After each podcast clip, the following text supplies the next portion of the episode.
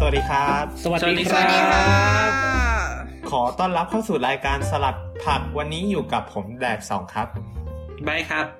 ค่ะไอซ์ครับครับก็วันนี้นะครับทุกคน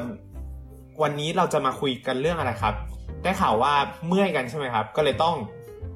เอาเยี่ยมไม่น่าส่งลูกคู่เลย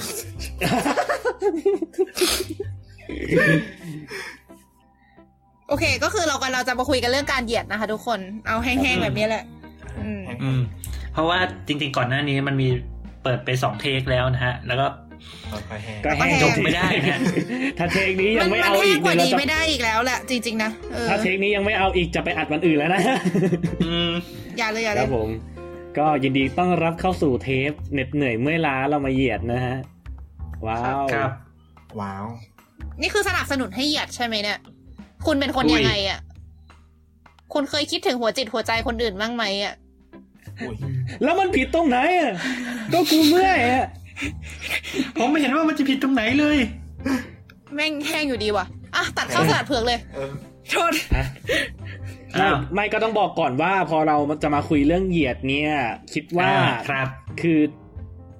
ส่วนตัวเราคิดว่าทุกคนก็เคยเจออะไรต่างๆในชีวิตแบบผ่านมาแล้วเรารู้สึกว่าแบบเฮ้ยมันเหมือนแบบเราโดนเหยียดอยู่ว่ะอะไรอย่างนี้เราก็เลยแบบตั้งมาเป็นท็อปิกแรกก็คือแบบแบบแต่ละคนแบบทั้ง4คนที่มาอัดกันในเทปนี้แบบเคยมีประสบการณ์การโดนเหยียดอะไรกันมาบ้างฉะนั้นเราเข้าจิงเกิลเลยไหมฮะเอาเลยค่ะครับครับเชิญผู้ผลิตจิงเกิลยินดีต้อนรับเข้าสู่รายการสลัดเผือกรายการที่จะพาทุกคนไปเผือกทุกเรื่องราวเรื่องหวานเราไม่เอาเรื่องข่าวเราไม่ยั้งขอบคุณสำหรับจิงเกิลเพราะๆนะคะ Brought to you by Frozen Nights Podcast ได้เหรอเดี๋ยวแต่ก็เถียงเขาไม่ได้นะเพราะว่าก็เป็นผู้ผลิตจิงเกิลอย่างเป็นทางการของช่วงนี้นะคะก็ให้เขาไปถึงว่าแต่ Frozen Nights Podcast นี่คืออะไรเหรอคะโอ้โหชงไว้ขนาดนี้เป็นพอดแคสต์ส่วนตัวครับแต่ไปพูดหลังเทปเถอะโอเคค่ะโอเคก็ประเด็นนะก็คือปกติไอ้พวกสลัดเผือกที่เราทำกันมาก็จะแบบอาจจะเป็นเรื่องราวของคนสักคนใช่ไหมของพวกเราสักคนอะไรเงี้ยแต่อันนี้ก็มาคุยกันรวมๆเลยดีกว่าว่าแบบเฮ้ยเรามีความอัดอั้นตันใจอะไรบ้างที่แบบที่ไม่ว่าจะแบบรู้สึกว่าเฮ้ยฉันโดนเหยียดอะไรเงี้ยเพราะว่ามันก็จะมีหลายเรื่องนะเพราะว่าเพราะว่าจริงๆคือโอเคเราก็จะโตมาในประเทศไทยก็อย่างหนึ่งใช่ไหมแล้วเราแต่ละคนก็แบบไปเรียนเมืองนอกเมืองนากันมาอะไรเงี้ยโดนเหยียดกันบ้างหรือเปล่าอะไรเงี้ยมีใครอยากพูดก่อนไหมมี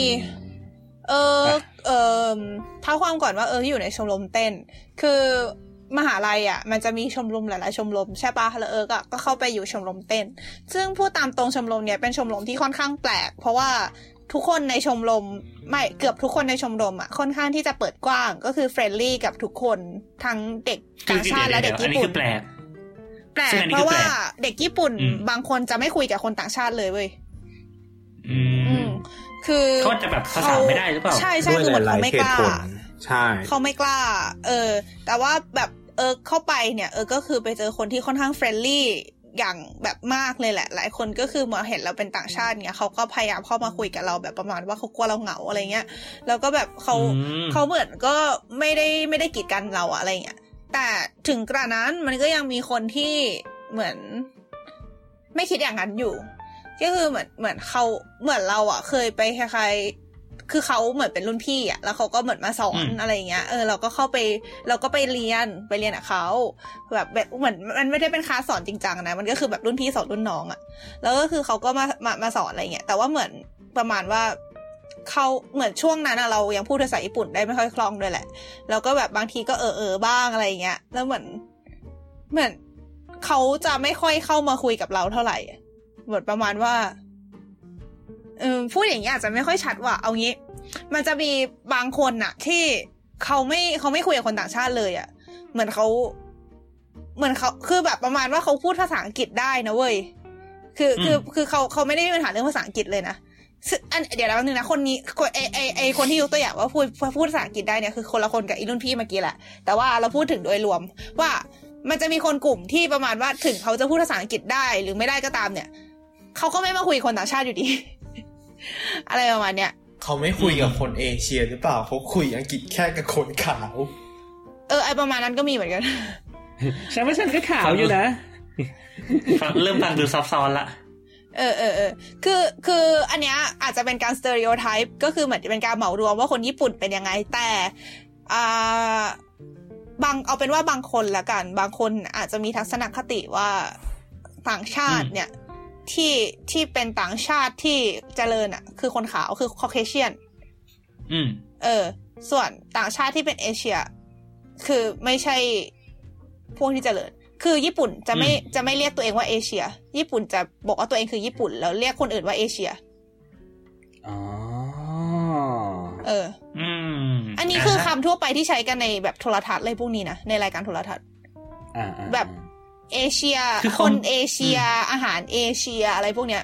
คือเขาใช้คำว่าเอเชียกันเป็นปกติเลยเหรอเพราะว่าอย่างของไทยเนี่ยใช่คือเราคนจีนเราก็จะเรียกคนจีนคนอินเดียก็จะเรียกคนอินเดียใช่ใช่แต่ว่าในรายการโทรทัศน์อย่างเงี้ยสมมติมีรายการอาหารแบบประมาณว่าไปถ่ายร้านอาหารอะไรเงี้ยแล้วก็จะพูดว่าแบบร้านอาหารนี้เป็นร้านอาหารสไตล์เอเชียขายอาหารเอเชียอะไรประมาณนี้แต่แปลกนะแต่ถ้าเกิดอาหารจีนก็จะเป็นอาหารจีนเลยนะใช่ใช่แต่ว่าหมายถึงถ้ามันเป็นอาหารแบบรวมๆหลายๆแบบชนชาติเวียดนามไทยจีนอะไรพวกนี้รวมๆกันอะแต่จีนค่อนข้างชัดเหมือนจีนมันค่อนข้างเหมือนเด่นไปในทางนึงคือแบบจีนก็คือค่อนข้างอัตลักษณ์ชัดอยู่แต่ถ้ามันเป็นรวมๆประมาณเวียดนามไทยอะไรมาเนี้ยเขาจะเรียกเอเชียจะโดนเรียกว่าเอธนิกฟู้ดป่ะอาหารเอเชียค่อนไปทางเซาท์อีสเอเชียจะโดนเรียกว่าเอธนิกฟู้ดซะส่วนใหญ่เอเชียฟู้ดเอธนิกเลยเหรอจริงๆเขาเรียกเอธนิกฟู้ดด้วยฟังดูชายขอบจังใช่ๆๆๆแล้วก็คือแต่คำว่าเอธนิกมันก็ไม่ได้ใช้ขอบขนาดนั้นคือเราอ่ะแต่คือถ้าพูดอย่างนั้นคือทุกคนก็เป็นเอธนิกไงถูกป่ะใช่แล้วแค่การรู้สึกว่าการเรียกไอ้กลุ่มนี้แม่งเอธนิกนะอะไรเงี้ยแล้วฉันเป็นอะไรที่มันมีชื่อเสียงเรียงงามอ่ะมันแต่ว่าเมื่อกี้นี้ที่ว่าจะย้อนกลับไปก็คือเอาจริงๆคนไทยก็มีคำเรียกรวมๆเหมือนกันถูกป่ะมันแบบว่าสมมติถ้าเกิดแบบเป็นประเทศที่มาจากแบบตะวันออกกลางอะไรอย่างเงี้ยก็เรียกแขกเรียกบังถ้าหน้าหมวยมาก็เรียกเจ๊กใช่ๆๆเรื่องนี้เราจะเก็บไปก่อนนะคะแน่นอนซึ่งอันนี้เราจะเก็บไว้ก่อนนะคะเราจะคุยกันต่อตอนนี้แบบเหมือนเก็บไว้ก่อนว่าเอ๊ะทำไมถึงเป็นอย่างนี้นะอะไรอย่างนี้ลองคิดกันเล่นๆกันก็ได้อีแล้วก็เอาจริงๆนะเราอ่ะไม่เคยโดนเหยียดแบบซึ่งหน้าไม่เคยโดนประมาณว่าแกมันต่างชาติแกออกไปหน้าอะไรประมาณเนี้ยเข้าใจใช่ไหมแค่โดนในสิ่งที่คล้ายๆกับสิ่งที่รู้สึกว่าเป็นการเลือกปฏิบัติเฉยๆอย่างเช่นแบบสตาฟปฏิบัติกับคนญี่ปุ่นดีกว่าเราอะไรประมาณเนี้ยทั้งที่คอนดิชั่นคล้ายๆกันอะไรประมาณเนี้ยคือมันไม่ใช่เป็นการด่าตรงๆอ่ะแต่มันคือเขาไม่ได้ด่าว่าเขาไม่ได้พูดกับเราตรงๆว่าเพราะเราเป็นต่างชาติอะไรอย่างเงี้ยแต่เหมือนเขาสิ่งที่เขาทำกับเรามันไม่โอเคเท่าที่เขาทำกับคนญี่ปุ่นเหมือนประมาณว่าอันนี้แบบจากรุ่นพี่นะเขาบอกว่าเขาไปโชคร้ายวันนั้นเราไม่อยู่ในเหตุการณ์เราปกติเราจะไปตีแบดกับรุ่นพี่ที่สนามแบดของเมืองอ่ะเหมือนมันจะให้เข้าไปเช่าได้แบบใครที่แบบเหมือนมันจะเปิดให้เช่าได้ในบางเวลาอะไรเงี้ยแล้วแบบวันนั้นก็คือกลุ่มรุ่นพี่เขาไปตีกันแล้วก็เหมือนมันกำลังจะหมดเวลาของรอบนั้นมั้งสตาฟก็ออกมาไล่แต่ว่าคือรุ่นพี่อะเก็บของจะออกมาแล้วกำลังเดินออกมาแต่ว่าสตาฟอะมาด่ารุ่นพี่ทั้งที่มันมีอีกกลุ่มนึงที่ยังไม่เก็บของด้วยซ้ำอะแต่เป็นคนญี่ปุ่นเขาไม่ไปด่ากลุ่มนั้นรุ่นพี่ก็ถามว่าทำไมไม่ไปด่ากลุ่มนั้นไอ้สตาฟมันก็ไม่ตอบมันก็เหมือนแบบก็ด่ามันก็ด่าแต่รุ่นพี่อะไรเงี้ยประมาณนั้นรุ่นพี่คนไทยรุ่นพี่คนไทยเลิกรักแล้วนะสตาร์ทเลิกลักแล้วนะประมาณนั้นก็คือเราอ่ะไม่ได้เจอกับตัวแต่นี่คือฟังมาเท่าที่เคยแบบฟังมาจากรุ่นพี่อะไรเงี้ยเราก็บวกที่เจอกับตัวรู้สึกว่านั้นน่ะแรงสุดแต่ว่าก็คือส่วนใหญ่จะเป็นเรื่องเหยียดเชื้อชาติหรืออะไรประมาณนั้นใช่ไหมประมาณนั้นแต่ไม่ได้มีเรื่องแบบเหยียดเพศนี่เคยโดนเรื่องแบบเหยียดเพศเหยียดหน้าตาเหยียดรูปร่างเหยียดหุ่นนะบ่อยแบบโดนเราเป็นคนที่โดนบอดี้เชมมิ่งบ่อยมากแบบประมาณว่าตอนคือเราก็ไม่ใช่คนหุ่นดีนะตอนม.ปลายม.ตั้งแต่ม.ต้นม.ปลายเลยมั้งก็โดนเรียกว่าอ้วนมาตลอดอะไรเงี้ยแล้วก็ คือเอาจริงเรารู้สึกว่าเราค่อนข้างไม่ได้ซัฟเฟอร์กับอะไรอย่างงี้มากคือสิ่งที่เราโดนบ่อยๆอ่ะก็คือเราหน้าค่อนข้างแบบยังไงอ่ะจีนอ่ะเพราะฉะนั้นก็คือจะตาชั้นเดียวตาตีใช่ปะแล้วก็อีกอย่างนึงคือเป็นคนหัวเถิกอ่ะที่เขาบอกว่าโง่เฮงดีอ่ะโอเคตอนที่คนฟังกำลังสเก็ตรูปอยู่นะฮะว่าแต่หน้าตาเป็นยังไงอะไรอย่างงี้แล้วคือเหมือนไอก็โดนแซวหัวเถิกโดนแซวประมาณว่าแบบอะไรวะถ้าเกิดว่าไปตรงกลางแดดหน่อยก็จะแบบเอ้ยแสบตาอะไรเงี้ยอันนี้คนหัวเถิกนะจะเข้าใจประมาณว่าแดดมันสะท้อนอ่ะแล้วก็มีอะไรอีกวะประมาณว่ามองเห็นหรอเป็นพระอาทิตย์อะไรงี้มองเห็นหรออะไรเงี้ยแบบเหมือนคืออะไรมองเห็นหรอก็ตาเราเล็กไงตาตีก็คือประมาณว่าบางทีเวลาเรายิ้มอ่ะก็จะโดนถามคือเวลาเรายิ้มตาเราก็จะยิ่งปิดใช่ไหมแล้วเราก็จะโดนถามประมาณว่ากี่นิ้วอะไรเงี้ยแบบมองเห็นเหรอลูกอะไรเงี้ยมีอะไรอีกวะไอเรื่องหุ่นนี่ก็โดนเหมือนกันอันนี้โดนเรื่อยๆอ่ะเหมือนประมาณว่าแบบก็โดนมีอยู่ทีนึงมั้งตอนเพิ่งเข้าม.ปลายใหม่ๆแบบประมาณว่าครูพละให้ไปแบบสาธิตแบบเหมือนเขาไปโชว์คือโรงเรียนเราอ่ะมันมีฟิตเนสในโรงเรียนแล้วอาจารย์พละก็เหมือนไปสาธิตวิธีใช้เครื่องใช่ปะเขาก็จะเรียกนักเรียนมาให้สาธิตอย่างเงี้ยแล้วมันมีทีนึงเขาเรียกเราไปแล้วแบบเหมือนตอนนั้นเขาให้เราลองยกน้ำหนักเยอะหน่อยมั้งแบบเป็นจำไม่ได้เป็นท่าไหนอ่ะเหมือนเอาน้ำหนักมาวางที่ขาแล้วก็ยกขาขึ้นอ่ะแล้วก็เหมือนมันเยอะนิดนึงมั้งคนอื่นก็เลยประมาณว่าเฮ้ยเราแรงเยอะอะไรเงี้ยแล้วบวกกับที่เราตัวใหญ่เราก็จะแบบประมาณว่าโดนเรียกประมาณว่าแบบเป็นอะไรวะตอนนั้นโดนเรียกว่าอะไรบ้างวะอ๋อโดนเรียกเป็นทอเว้ยเฮ้ยแต่อันนี้เราชอบที่ถือค้อนใช่ใช่ใช่ไอ้นั่นก็คือเป็นที่มาจากการที่เราโดนล้ออ่ะคือมีอยู่ทีนึงเราเอาไปแต่งตัวเป็นทอแล้วก็มีค้อนในงานโรงเรียนแล้วก็ไอ้เรื่องอ้วนนี่จริงป่ะแต่พวกแกอยู่คนละห้องกับฉันพวกแกก็คงไม่รู้อ่ะเพราะว่าส่วนใหญ่ก็คือล้อกันในห้องซะเยอะคือแล้วก็แบบเหมือนเราเหมือนจะโดนล้อประมาณว่าเราแบ่งแรงเยอะนู่นนี่ใช่ไหมแล้วก็มีอะไรอีกวะเดี๋ยวนะกำลังจะพูดอันนี้ตั้งข้อสังเกตไว้นิดนึงสังเกตว่าจริงๆไอ้เรื่องแรงเยอะเนี่ยมันฟังดูโพซิทีฟใช่ไหมสมมติเราพูดถึงใช่สมมติเราพูดแรงเยอะปุ๊บโพซิทีฟแต่พอเอาแรงเยอะไปพูดคู่กับผู้หญิงปุ๊บกลายเป็นเนกาทีฟคำถามคือมันมีอะไรอยู่เบื้องหลังหรือเปล่าอันนี้ฝากไว้ให้คิดนะเดี๋ยวเราจะคุยกันต่อไปเรารู้สึกว่าในเคสเราอ่ะการที่แรงเยอะมันไปลิงก์กับการที่ตัวใหญ่เว้ยเหมือนประมาณว่าพอตัวใหญ่ไงเลยแรงเยอะอะไรเงี้ยอะไรประมาณนั้นแล้วก็คือแบบเราเป็นคนที่ผู้หญิงหลายคนที่แบบดูแรงเยอะดูแบบสปอร์ตมากๆอะไรอย่างนี้ก็จะโดนแซวนะคือเราเป็นคนที่บุคลิกเหมือนไม่ค่อยยอมใครอยู่แล้วด้วยอ่ะก็เหมือนแบบบวกมาบวกกลับอ่ะเข้าใจใช่ไหมก็แบบแฮชแท็กจบตบไหมจะได้จบก็แบบยิ่งดูเป็นคนเกี้ยวกาดอะไรเงี้ยแล้วก็แต่เราก็เป็นที่น่ารักของเพื่อนๆนะคะก็เอาจริงๆอยากเล่าเรื่องผลกระทบจากการโดนล้อว่าอ้วนอ่ะคือรู้สึกว่าเราไม่ได้โกรธเพื่อนเท่าไหร่นะที่ล้อว่าอ้วนเพราะว่าคือเราก็รู้สึกว่ามันในบริบทสังคมไทยตอนนั้นอ่ะมันเท่าที่เรารู้สึกคือมันปกติมากเว้ยแล้วคือเราเองตอนนั้นเราไม่ได้แคร์คือถึงตอนนี้เราจะพยายามลดความอ้วนอยู่แต่ในตอนนั้นนะณตอนนั้นตอนเราไปเลยเราไม่แคร์เลยที่ตัวเองอ้วนคือเหมือนประมาณว่าก็กูเป็นอย่างเงี้ยแต่มันมีสิ่งนึงที่เป็นผลกระทบคือเราไม่กล้าใส่เสื้อผ้าที่เราอยากใส่เว้ยคือเราจะรู้สึกกลัวว่าแบบเนี้ยมันจะไม่สวยอะไรอย่างเงี้ยมันใส่แล้วจะโดนล้อหรือเปล่าใส่แล้วแบบเฮ้ยมึงอ้วนแล้วยังคิดจะใส่แบบนี้อีกเพราะฉะนั้นเราก็เลยใส่เสื้อผ้าแบบที่มันไม่ใช่แบบที่เราอยากใส่อ่ะมานานมากอ่ะจนเหมือนพอเข้ามหาลัยมั้งตอนนั้นคือเหมือนลดความอ้วนมาได้แล้วหน่อยนึงก็เริ่มรู้สึกว่าในเมื่อมันก็ไม่ได้มีเพื่อนจากกลุ่มเดิมมาเยอะเท่าไหร่อะไรเงี้ยก็เลยแบบช่างแม่งก็จะใส่อ่ะก็เลยเพิ่งได้อันล็อกถูกเดี๋ยวไม่ใช่ลดสิคือก็เหมือนเพิ่งได้อันล็อกว่าอันล็อกแบบได้ใส่เสื้อผ้าแบบที่ชอบเมื่อไม่กี่ปีมานี้เองทั้งที่ความจริงมันควรจะได้ทำมาตั้งนานแล้วอันนี้คือเป็นผลกระทบที่รู้สึกว่า หนักที่สุดสำหรับเรานะสำหรับเฉพาะเราในเรื่องของ body shaming ส่วนเรื่องหัวเมฆอ่ะหัวเมฆจริงๆปกติถ้าเกิดมีใครมาล้อเราเราก็จะบอกว่าโง่เฮงดีอะไรอย่างเงี้ยแล้วก็คือเราค่อนข้างภูมิใจในตอนนั้นของหัวเมฆในคือเราอ่ะไม่รู้สึกว่ามันเป็นปมด้อยเว้ยส่วนตอนนี้จริงๆแล้วตอนนี้เราตัดหน้ามาแต่ก็คือตัดเพราะอยากตัดเฉยๆคือก็คือไม่ได้รู้สึกว่ามันเป็นการปิดปมด้อยอยู่ดีนะคือไม่ได้ตัดด้วยความรู้สึกว่ามันต้องซ่อนก็แค่รู้สึกว่ากูอยากไว้หน้ามามั้งอะไรอย่างเงี้ยอะไรประมาณนี้ส่วนตาเนี่ยเคยลองติดตา2ชั้นนะแบบประมาณว่าเวลาแต่งหน้า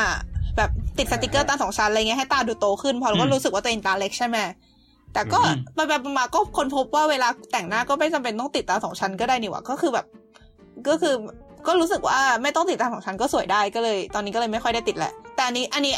นี้บอกก่อนว่าแบบไม่ได้จัดไปจัดใครนะแค่บอกว่าในเคสของเรารู้สึกแบบนี้เฉยๆ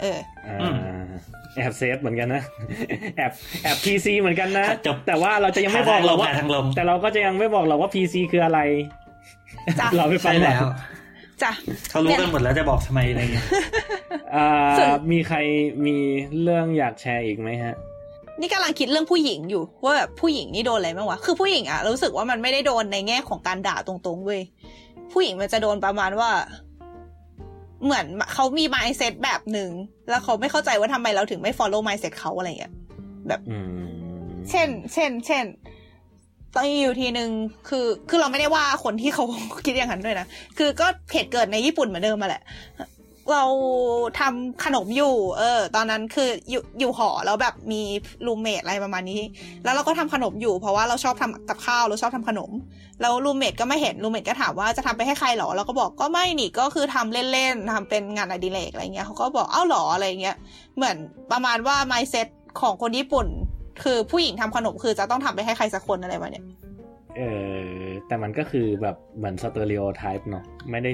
มันดูไม่ใช่เหยียดมันไม่ใช่เหยียดมันแค่สเตอริโอไทป์เดี๋ยวเราเคลียร์กันก่อนว่าเหยียดกับสเตอริโอไทป์ต่างกันยังไงแต่เดียวนั่นดิคืออะไรวะคือเราก็ต้องสงสัยว่าถ้าผู้ชายทำขนมมันไม่ยิ่งโดนล้อหรือวะโหยแต่ผู้ชายทำขนมที่เป็นเพื่อนเราเนี่ยทุกคนแม่งบูชาอะไรคือทุกคนบูชาเพราะว่าทุกคนชอบกินมันแล้วแต่ยุคแต่สมัยด้วยอ่ะเพราะว่าอย่างเท่าที่มองดูจากคนรอบตัวนะผู้ชายคนที่ทำขนมได้จะแบบมีคาแรคเตอร์เป็นผู้ชายอบอุ่นไม่มีโดนล้อรู้สึกแบบมีแต่ positive feeling แล้วถ้าเกิดเป็นสมัยก่อนแบบสักประมาณแบบประถมอะไรอย่างเงี้ยแบบป.6 สมมุติว่าถ้าเกิดอาจารย์มีโครงงานแบบวิชาแบบการงานอาชีพแล้วเราโดดไปทำขนมอยู่คนเดียวที่เป็นผู้ชายเนี่ยก็โดนล้อเลยเทะแต่ว่าพอมันยิ่งโตขึ้นกลายเป็นว่า personality เนี่ยการที่ว่าเป็นผู้ชายชอบทำขนมทำให้คาแรคเตอร์การเป็นผู้ชายอบอุ่นขึ้นมาได้วะคือแบบมันเปลี่ยนไปตามยุคตามสมัยตามการเวลาสัมภาระมันแล้วแต่ว่ามึงมีคาแรคเตอร์แบบไหนนี่ก็เป็นผู้ชายทำขนมเว้ยคือจริงๆพูดถึงเอาเลยเราว่าแดนสอบประสบการณ์ตรงมากกว่าคือเป็นผู้ชายทำขนมใช่ไหมแต่ว่าก็เป็นคนที่มีความเป็นfemininity สูงอะพูดแบบโดยรวมก็คือมีความเป็นผู้หญิงสูงใช่ไหมก็คือแต่คือการไม่ได้บอกอันนี้มันจะตรงกับหัวข้อสเตอริโอไทป์มากกว่าไม่ได้เรื่องเหยียดนะก็คือแทนที่เขาจะมี mindset ว่าเราเป็นผู้ชายอบอุ่นอาจจะเป็น plus แบบที่เขาบอกใช่ไหมเขากลับมองว่าเราอ่ะเป็นอะไรดีว่าใช้ศัพท์อะไรที่มัน up LGBTQ+ แทนอะไรเงี้ย LGBT อันนี้คือพยายามจะ PC ใช่ไหมใช่พยายามจะ PC อยู่แต่คืออันนี้เรารู้สึกว่าพูดในบริบทญี่ปุ่นไปเลยก็ได้ป่ะคือจำได้ว่าแดดสองเคยเล่าให้ฟังว่าพอทำขนมก็โดนทักว่ามีพลังความเป็นผู้หญิงสูงจังนะอันนี้คือแปลจากภาษาญี่ปุ่นตรงๆเลยนะคือในภาษาญี่ปุ่นมันจะมีคำที่เรียกคำว่าโจชิเรียวคุแปลว่าพลังหญิงอ่ะแบบพลังหญิงดูแบบอารมณ์แบบเกิร์ลพาวเวอร์เลเวลความเป็นผู้หญิงอ่ะประมาณว่าการทำขนมทำงานบ้านเย็บปักถักร้อยอะไรมาเนี้ยคือเป็นพวกโจชิเรียวคุสูงถ้าเกิดว่าคุณทำแบบนั้นเป็นคุณเป็นผู้หญิงที่แบบทำกับข้าวเก่งทำงานบ้านสะอาดเรียบร้อยเย็บปักถักร้อยเป็นทุกอย่างอะไรประมาณเนี้ย เขาก็จะบอกว่าคุณน่ะโจชิเรียวขุสูงแบบเนี้ยหาสามีดีๆง่ายแน่นอนอะไรอย่างนี้มีความเป็นแม่บ้านแม่เรือนใช่ใช่ก็คือความแม่สีแม่เรือนอะไรอย่างนี้มีความเป็นกุลสตรีอะไรอย่างนี้ถูกต้องถูกต้องแม่เป็นมีความกุลสตรีใช่แบบมีความแม่สีเรือนอะไรอย่างนั้นใช่ซึ่งเอาจริงๆก็ออกไปในทางสเตอริโอไทป์กันเนาะแล้วแบบคือมันเหมือนแบบว่าแบบแบบผู้หญิงต้องอย่างงู้นผู้ชายต้องอย่างนี้อะไรอย่างนี้แล้วอย่างไบอ่ะเคยโดนอะไรบ้างไหมเอาจริงอยู่นี่คือเขาคือสังคมแบบยุโรปอะไรพวกนี้เขาก็พยายามโปรโมทความเป็นเรียกว่าไง diversity ความ diversity อะไรเงี้ยเนาะ pluralism คือถามว่ามันมีคือถามว่ามันมีไหมคือมันก็มันไม่ได้มีอะไรเท่าไหร่อ่ะแต่มันก็จะมีความน่าหงุดหงิดบ้างเช่นเดินอยู่ตามถนนแล้วก็จะอยู่ดีจะมีคนปั่นจักรยานมาแล้วก็ตะโกนใส่ว่าหนีห่าวแล้วมึงก็ปั่นไปอะไรเงี้ยแล้วแบบกูว่าอะไรของมึง อีหยังวะ อันนี้ไอ้น่าจะเคยเจอป่ะมันดูน่าจะเป็น default ของฝั่งยุโรปมันเป็น default แต่ว่าคืออย่างถ้าเกิดเป็นเคสเราเคยมี2เหตุการณ์แต่คือบางคนเรานะไอ้เรื่องที่แบบว่าแบบเดินผ่านแล้วโดนหนีห่าวใส่เนี่ยเป็นเรื่องปกติแต่ว่า มันมีอยู่สักประมาณ 2-3 เคสที่เป็นเรื่องแบบแปลกๆหน่อยมันไม่อันนี้คือแบบมันไม่เหมือนเหยียดอะแบบอย่างรอบแรกสุดเลยที่เคยได้ยินคำว่าหนีห่าวอะไรแบบเนี้ยก็แบบตกใจนะว่าแบบแบบเฮ้ยมึงแบบเอ้ยมึงต้องการอะไรจากกูวะอะไรอย่างเงี้ยแบบอย่างนี้คือการโดนเหยียดใช่ไหมก็แบบรู้สึกแบบแกว่งๆอะไรอย่างนี้แต่แบบตอนนั้นคือมาอยู่ได้สักประมาณแบบสัก 4-5 เดือนเริ่มเชี่ยวชาญช่ำชองเจนโลกขึ้นมาหน่อยๆอะไรอย่างงี้ใช่ป่ะแล้วแบบกล้าโลกมีอยู่วันนึงที่แบบว่าแบบเดินไปกับรุ่นพี่2คนก็ผู้ชายหมดอ่ะนะแล้วเหมือนว่าจะไปร้านบุฟเฟ่ต์หรืออะไรประมาณนั้นแล้วก็มีผู้หญิงดัชคิดว่าดัชแหละฮะเขาก็ปั่นจักรยานสวนไปไม่ใช่ปั่นจักรยานนี่คุณแอสซูมเหรอฮะนี่คุณแอสซูมว่าเขาเป็นคนดัชเหรอครับเขาพูดดัชกันมาก่อนหน้าเว้ยเขาพูดดัชกันแบบตอนเดินสวนน่ะแล้วคุณแอสซูมว่าเขาเป็นผู้หญิงเหรอครับหักไปมึงไปต่อยกับปุ้มนอกวะไอ้สัตว์เอานวมไปเดี๋ยวตรงนี้จะมีเสียงเซ็นเซอร์เสียงตบกันนะคะตุบตับโอเคข้ามไปฮะก็คือก็ได้ยินว่าแบบเหมือนแบบเขาก็พูดกับหันมาทางเราว่าหนีห่าวอะไรอย่างงี้ใช่ป่ะแล้วแบบเราก็เริ่มพอจะมีแบบวิธีการรับมือเลยใช่ป่ะก็เลยหันกลับไปแล้วก็สวนแล้วก็ตะโกนบอกว่า fuck you bitch I'm Korean แล้วก็ต่างคนต่างขำแล้วก็จากไกลก็เลยแบบก็เป็นแบบแบบเป็นโจ๊กฮาๆที่แบบเราพลิกสถานการณ์ว่าเราไม่รู้หรอกว่าเขาตั้งใจมาเหยียดหรือเปล่าหรือว่าเขาตั้งใจแค่แบบว่าจะทักทายขำๆหรือแบบโชว์ว่าเฮ้ยแบบกูเพิ่งเรียนแมนดารินมานะอะไรอย่างงี้ยังไงก็ตามแต่คือเราก็สามารถแบบเทิร์นสถานการณ์ให้มันเป็นสถานการณ์ที่แฮปปี้ได้ก็โอเคแล้วก็มีอีกรอบนึงที่แบบอีกรอบนึงมันจะออกไม่เชิงเป็นไอเนี่ยไม่เชิงเป็นการเหยียดแต่แบบอาจจะเป็นแบบเขาต้องการจะ make friend หรือเป็น stereotype หรืออะไรก็แล้วแต่นั่นแหละคือเราเข้าไปร้านเขาเรียกว่าอะไรนะร้านอาหารเตอร์กิชอะร้านอาหารตุรกีอ่ะฮะที่แบบขายพวกแบบเคบับโดเนอร์กัปซาลอนอะไรพวกนั้นน่ะแล้วเราก็เข้าไปแล้วเราก็สั่งของเขาแล้วหลังจากนั้นเขาก็เหมือนแบบพยายามจะคุยกับเราเขาแบบหนีห่าวก็เลยบอกว่าแบบแบบ I'm not Chinese นะแล้วเขาก็แบบนึกปั๊บนึงแล้วเขาก็คนนิจิวะก็เลยบอกว่าแบบ I'm not Japanese either แล้วสักพักนึงเขาก็นึกไปนานใหญ่เลยแล้วก็แบบแล้วเขาก็พูดกลับมาว่า Namaste Guess my nationality ก็คือแบบมึงมี3ช็อตคือช็อตไทยจีนช็อตไทยจีนไทยญี่ปุ่นพอเข้าใจได้แบบในใจก็แบบถ้าเกิดมาอีกรอบคงแบบอันยองกันเซโยอะไรประมาณนั้นอะไรแบบคือมันต้องไปแบบเพราะหน้าเราก็ไปในเชิงนั้นน่ะเข้าใจใช่ป่ะคือแล้วเขาแบบเบสช็อตของเขาคือการทายแบบอินเดียก็เลยแบบเป็นอะไรที่ตลกดีก็เลยบอกว่าเฮ้ยนี่ก็ไม่ใช่อินเดียก็เลยสอนเขาไปบอกเนี่ยเป็นคนไทยนะเวลาแบบสวัสดีเขาแบบสวัสดีครับพูดอย่างนี้อะไรอย่างนี้ก็ว่ากันไปมีเรื่องหนึ่งน่าสนใจอันนี้ไม่ใช่เรื่องของเราแต่เป็นเรื่องของรุ่นพี่คือรุ่นพี่ของเราอ่ะเขาเรียนมหาลัยเดียวกับเราเนี่ยแหละแต่เรียนวิศวะแล้วก็ตอนที่เขาเพิ่งจบป.โทไม่ตอนที่เขาจะจบป.โทเขาก็แบบหางานในญี่ปุ่นทีเนี้ยในญี่ปุ่นเผื่อใครไม่รู้นะคะบริษัทในญี่ปุ่นหรือมหาวิทยาลัยในญี่ปุ่นเนี่ยเขามีนโยบายที่เหมือน follow นโยบายรัฐอะว่าจะต้องรับคนต่างชาติเพิ่มขึ้นและรับผู้หญิงให้เพิ่มขึ้นเป็นนโยบายแห่งชาติเลยเพื่อที่จะเพิ่มเขาเรียกว่าอะไรคือเราก็ไม่อยากจะด่านะแต่ก็คือมันก็คือเพิ่มสร้างภาพลักษณ์ที่ดี ให้กับองค์กรเพราะฉะนั้นรุ่นพี่เราเนี่ยเป็นผู้หญิงและเป็นต่างชาติเขาก็เลยเหมือนแล้วเขาและคือเดี๋ยวนะแฟกคือเขาเป็นผู้หญิงเขาเป็นต่างชาติคือเป็นคนไทยเหมือนเราเนี่ยแหละและเขาสามารถได้ออฟเฟอร์จากบริษัทที่เจ๋งๆอ่ะประมาณ 2-3 ที่มั้งนะถ้าจำไม่ผิดคือเลือกได้เลยอ่ะแบบเหมือนเขาเลือกแบบเขาเลือกได้เลยว่าจะไปไหนอะไรเงี้ยแล้วเขาก็ได้งานอย่างมีความสุขก็คือเราจะไม่ลงลึกระบบผ่านงานญี่ปุ่นนะเพราะว่ามันมีหลายส่วนมากก็คือเหมือนส่วนหนึ่งคืออาจารย์ของเขาอ่ะก็คือมีคอนเนคชันกับบริษัทพวกนั้นด้วยก็คือเขาก็จะมารีคูทคนจากแลบของนั้นๆไปอยู่แล้วคือรุ่นพี่เขาเลยกลายเป็นแคนดิเดตอะไรมาเนี่ยแต่มันมีคนมาพูดกับรุ่นพี่เขาประมาณว่าโชคดีจังที่เขาเป็นผู้หญิงและเป็นต่างชาติเขาเลยได้งานโอ้ซึ่งรุ่นพี่คนนั้นน่ะจริงๆเขาเก่งนะเว้ยคือเรารู้สึกว่าครับคือเขาไม่ได้บอกตรงๆอ่ะแต่เรารู้สึกว่าเขาก็คงเจ็บใจอยู่ว่าแบบอ้าวอะไรวะแล้วไม่คิดว่ากูพยายามเหรอถึงได้เนี่ยอะไรเงี้ยประมาณนั้นแต่ก็คือแบบไม่รู้ว่ะจะบอกว่ายังไงดีอ่ะ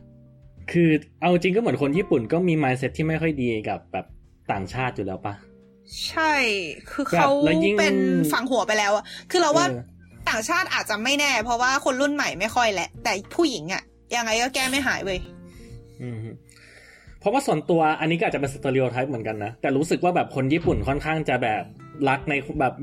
มีความเนชั่นแนลิสติกของเขาอ่ะแล้วแบบคนต่างชาติก็จะมองประมาณแบบว่าแบบเฮ้ยแบบนายแม่งไกลจินว่าอะไรอย่างงี้แบบเฮ้ยยิ่งแบบเป็นประเทศไทยอย่างงี้นะโอ้โหเราตีกันมาตั้งแต่สมัยนาระเป็นราชธานีอะไรอย่างงี้ครับเดี๋ยวแบบออกไปมันมาแย่งงานคนมันมาแย่งงานนี่ฮงจริงเหรอพวกเราเดี๋ยวๆๆๆอันนี้พูดถึงญี่ปุ่นหรือพูดถึงประเทศอะไรอยู่ฮะญี่ปุ่นครับญี่ปุ่นอ๋อโอเคทำไมเหตุการณ์มันคุ้นๆเหรอแป๊บๆนึงนะอันนี้เสริมนิดนึงจริงๆแล้วเนี่ยเราอาจจะคุ้นเคยกับการที่เขาแซวแบบว่าคนต่างชาติในภาษาญี่ปุ่นเรียกไกจินไกจินใช่ป่ะคำจริงๆอ่ะมันคือไกโคคุจินแปลว่าคนต่างชาติไกจินน่ะถ้าแปลตรงตัวคือคนนอกเพราะฉะนั้นบางทีเนี่ยถ้าเกิดเราไปเจอคนเขาใช้ไกจินอ่ะอาจจะไม่ได้แปลว่าเขาrespectเราเท่าไหร่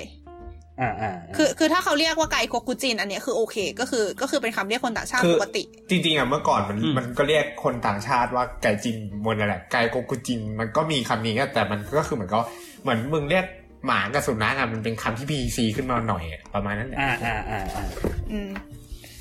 ประมาณนั้นคือยังไงดีคืออาจจะพูดยากแต่ถ้าในบริบทที่ค่อนข้างทางการนิดนึงอ่ะก็นะเอาเถอะแต่ก็คือเรา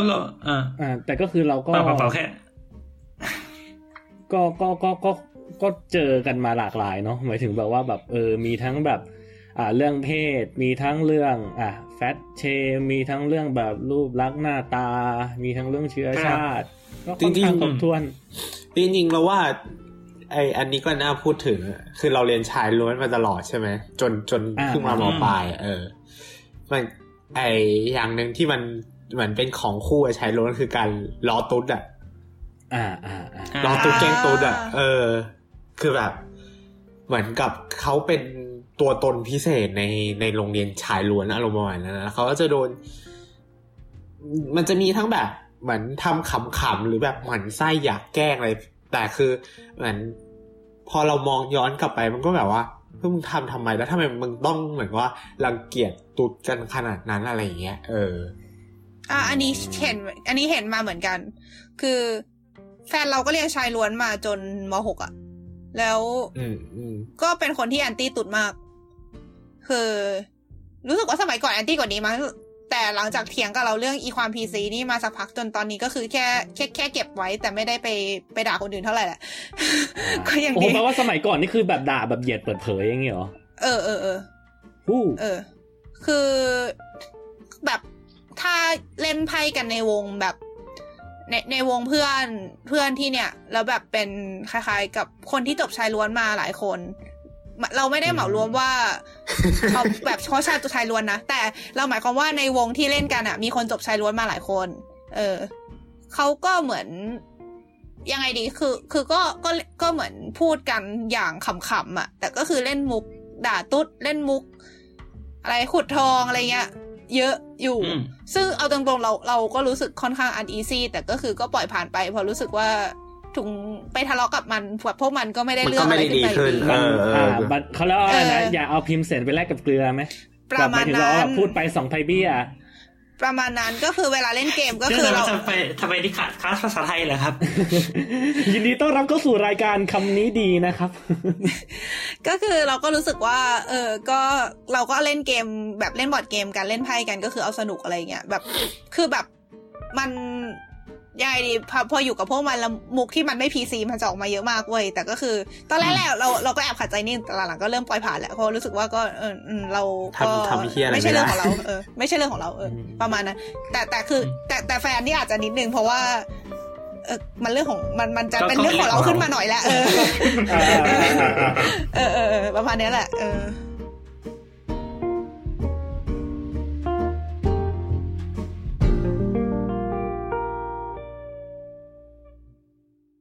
แต่ก็คืออย่างที่ทุกคนบอกมาแล้วว่าแบบบางทีมันเป็นการที่เขาเรียกว่านะเวลาที่เขาเมนชั่นหรือเขาพูดอะไรขึ้นมาที่ทำให้เรารู้สึกว่าโดนเหยียดบางครั้งมันก็ต้องตั้งคำถามอะเนาะว่าแบบเขาเรียกว่าแบบทำไมต้องแบบว่าแบบมากีดกันหรือทำไมต้องเลือกปฏิบัติกันหรืออะไรประมาณนั้นอะซึ่งจริงๆก็แอบสงสัยเหมือนกันนะว่าแบบแบบมันมีเหตุผลอะไรที่ทำให้คนเรามันต้องมาแบบแบ่งพรรคแบ่งพวกอะไรกันแบบนี้มันมีอะไรที่สามารถแบบอธิบายได้ทาง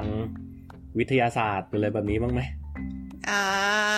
จริงๆอันนี้เราจำได้ว่าเราเคยพูดไปในเทปก่อนเทปไหนวะไปจำไม่ได้แล้วน่าจะเป็นเทปกีฬาตอนนั้นเราน่าจะคุยหรือเปล่าเราน่าจะคุยกันเรื่องว่าการแบ่งทีมอะไรเนี้ยว่ามันว่าทำไมคนถึงอินกับกีฬาชื่อเทปกีฬาปัญญาวิเศษแล้วก็มีเครื่องหมาย question mark ใช่ไหมน่าจะใช่ทำไมเราไปตั้งชื่ออย่างนั้นว่ามันไม่ใช่คำถามซะหน่อยทำอย่างนั้นเรามี question mark เราพอแล้วอ๋อแต่โอเคมันก็ดูแบบเป็นกีฬาเวลาปัญญาวิเศษเหรออะไรอย่างเงี้ยก็โอเคได้นั่นแหละก็ถ้าใครสนใจก็กลับไปฟังกันได้นะคะก็คือเราอาจจะไม่ลงรายละเอียดลึกในเทปนี้เพราะว่าเดี๋ยวมันยาวไป เรามีเรื่องต้องพูดอีกเยอะก็คือพูดคร่าวๆเนี่ยมันเกิดขึ้นจากสมองของเราเองเลยเนี่ยต้นตอของมันเนี่ยreference ไว้หน่อยว่าเราไม่ได้เป็นขอโทษเราไม่ได้ reference เล่มนี้มานานแล้วเนาะก็คือหนังสือของหมอเอลชื่อหนังสือคือ500ล้านปีของความรักก็ชื่อหนังสือมันฟังดูเป็นหนังสือแบบโรแมนติกนะคะแต่จริงๆมันคือหนังสือวิทยาศาสตร์สมองที่จะมาพาเราเข้าไปดูว่าอะไรที่ทำให้เราเกิดความรักแล้วมันไม่ใช่แค่ความรักระหว่างหญิงสาวมันคือความรักระหว่างเผ่าพันธุ์อะไรประมาณนี้ด้วยแบบความรักที่มีต่อเพื่อนมนุษยชาติอะไรเงี้ยสนุกดีไปอ่านกันก็เขาได้เล่าให้ฟังว่าในจริงๆแล้วเนี่ยเหตุผลที่สมองของเราอ่ะชอบเดี๋ยวนะเอางี้ดีกว่าเท้าความก่อนก็คือในหนังสือมันจะพูดถึงการทดลองหนึ่งที่เขาเหมือนมีคนทำการทดลองว่าคนเราเงื่อนไขที่เล็กน้อยที่สุดที่จะทำให้คนเราแบ่งเป็นสองพวกได้คืออะไรงงไหมคือแบบสมมุติว่าเราจะจัดกลุ่มคนเป็นสองพวกอะโดยที่แบบบอกว่าอ่ะคุณตาสีน้ำตาลคุณตาสีฟ้าคุณคนละฝั่งกันแล้วคนสองกลุ่มนี้ก็จะเริ่มมีความรู้สึกประมาณว่าแบ่งพรรคแบ่งพวกขึ้นมาประมาณว่าฉันอยู่กลุ่มนี้แล้วฉันไม่ใช่กลุ่มนั้นอะไรมาเนี่ยแล้วแบบเวลามีการแข่งขันอะไรคนทั้งสองกลุ่มก็จะมีแนวโน้มที่จะแข่งกันแล้วก็เหมือนช่วยเพื่อนตัวเองและไม่ช่วยคนตรงข้ามอะไอสถานการณ์เขาศึกษาสถานการณ์แบบนี้แล้วเขาก็ดูว่าอะไรที่มันเป็นต้นเหตุทำให้เกิดไอแบบนั้นคืออะไรที่ใช้แบ่งน้อยสุดแบบอะไรที่เป็นเกณฑ์ที่เล็กน้อยที่สุดที่ใช้แบ่งอะไรแบบนี้ได้ซึ่งเขาก็ทดลองไปหลายอย่างมากนะแบบอย่างเช่นโยนเหรียญอย่างเช่นคิดคำขึ้นมาแบบสุ่มๆที่เป็นคำที่คนที่มาทดลองไม่รู้จักด้วยซ้ำว่ามันคือคำว่าอะไรแต่ก็คือใช้เลเบลคนเป็นสองกลุ่มอะไรอย่างเงี้ยและผลก็คือเขาไม่สามารถหามันได้เว้ยเพราะไม่ว่าเรื่องเล็กน้อยแค่ไหนก็ตามอ่ะถ้าเกิดมันเลเบลไปแล้วอ่ะคนก็จะเริ่มรู้สึกขึ้นมาทันทีว่าเขาเป็น บีลองกลุ่มนี้และไม่บีลองกลุ่มนั้นอะไรเงี้ยมันคือมีคนสองคนเลยคือมีคนมา2กลุ่มอะไรเงี้ยเราก็แบ่งว่าคนนั้นชื่อกุ้งกิ้งกลุ่มนั้นชื่อกุ้งกิ้งกลุ่มนั้นชื่อกิ้งกุ้งนะอะไรเงี้ยแล้วก็มีเพลงประจำกลุ่มกุ้งกิ้งกลุ่มประจำกลุ่มกิ้งกุ้งอะไรเงี้ยเสร็จแล้วไอ้กลุ่มกิ้งกุ้งกับกุ้งกิ้งก็ตีกันอะไรเงี้ยป่ะนี่กำลังจะยกตัวอย่างแบบเดียวกันเลยแต่นึกถึงคำประมาณแบบว่าแบบยากๆหน่อยแบบเมโสโปเตเมียกับทาลัสซีเมียตีกันเป็นสองคำที่ไม่ได้เกี่ยวกันแค่มีคำว่าเมียลงท้ายเฉยๆรู้สึกเหมือนคำที่เขาใช้ในการทดลองคือจะเป็นชื่อศิลปิน abstract ที่แบบงานอินดี้มากจนคนปกติน่าจะไม่รู้จักอะไรวะเนี่ยโกแกงกับโกเล้งไม่ใกล้เลยนะเฮ้ยมีโกเหมือนกันโอเคหยวนๆก็อะไรประมาณเนี้ยไอ้เจ๊กอะไรอย่างงี้ป่ะเฮ้ยแต่ว่าเอาจริงๆถ้าเกิดยกตัวอย่างแบบนั้นน่ะมันก็จะมีความมันคือมันมองในเรื่องความต่างก็ได้แต่มันมองในเรื่องความเหมือนก็ได้นะถูกป่ะสมมติว่าถ้าเกิดแบบสักวันนึงอีโกแกงกับโกเล้งแม่งตีกันอยู่เรื่อยๆทั้ง2กลุ่มแล้วสักพักมันก็มีคนนึงโผล่ขึ้นมาเอาจริงๆเราจะมาตีกันทำไมเราก็รวมเลือดเนื้อชาติเชื้อโกเหมือนกันน่ะอะไรเงี้ยแล้วก็จะร้องแล้วเราจะตะโกนเรียกโกให้ใครฟังอ๋อมันแม่นายชื่อมาท่าเหมือนกันเนี่ยเริ่มตีกันเลยคืออะไรประมาณนั้นคือสรุปก็คือสมองคนเราอ่ะมีแนวโน้มที่จะจับกลุ่มของอะไรก็ตามคือเราจัดกลุ่มหมาแมวหนอนแมงมุมแมลงปอยุงว่าเป็นสัตว์เราจัดกลุ่มดอกไม้ประตูแจกันดินทรายต้นไม้ใหญ่ว่าอะไรดีวะว่าเป็นสิ่งแก้วน้ำจานชามบันไดโค้งไปที่สวยงามเอาเป็นว่าริมทางเดินทุยพอเอาเป็นว่าสมมติแบบแก้วน้ำจานชามอะไรเงี้ยก็เราก็จัดกลุ่มว่ามันเป็นภาชนะอะไรมาเนี่ย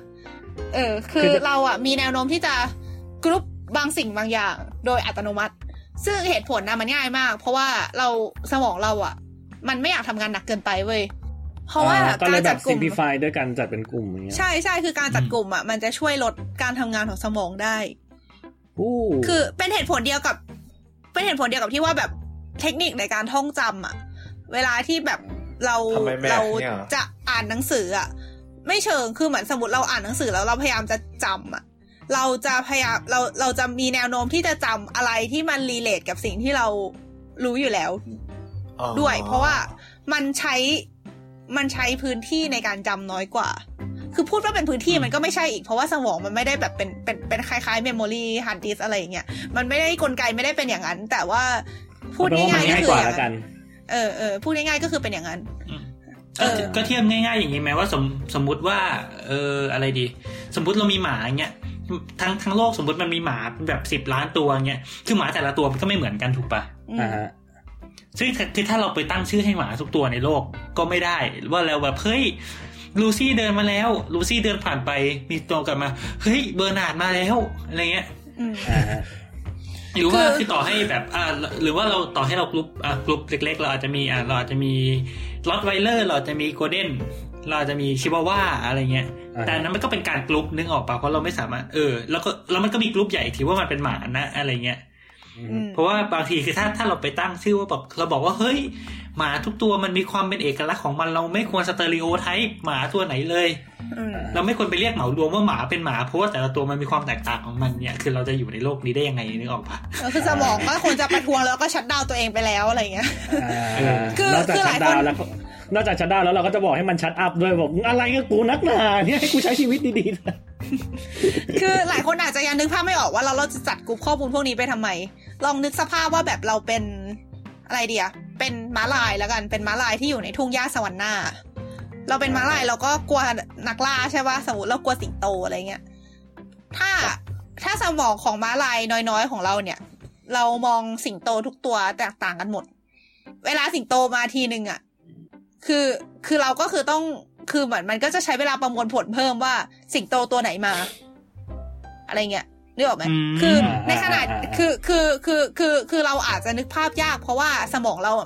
มันมองสิงโตมันเป็นสิงโตอยู่แล้วอะแต่ลองนึกภาพว่าถ้าสิงโตหนึ่งตัวรายละเอียดไม่เหมือนอีกตัวนึงเรามองสองสิ่งเนี้ยว่ามันไม่เหมือนกันอะเวลามันมาเราจะใช้เวลาประมวลผลเพิ่มอีกนิดนึงอะว่าสิ่งมีชีวิตที่หน้าตาแบบนี้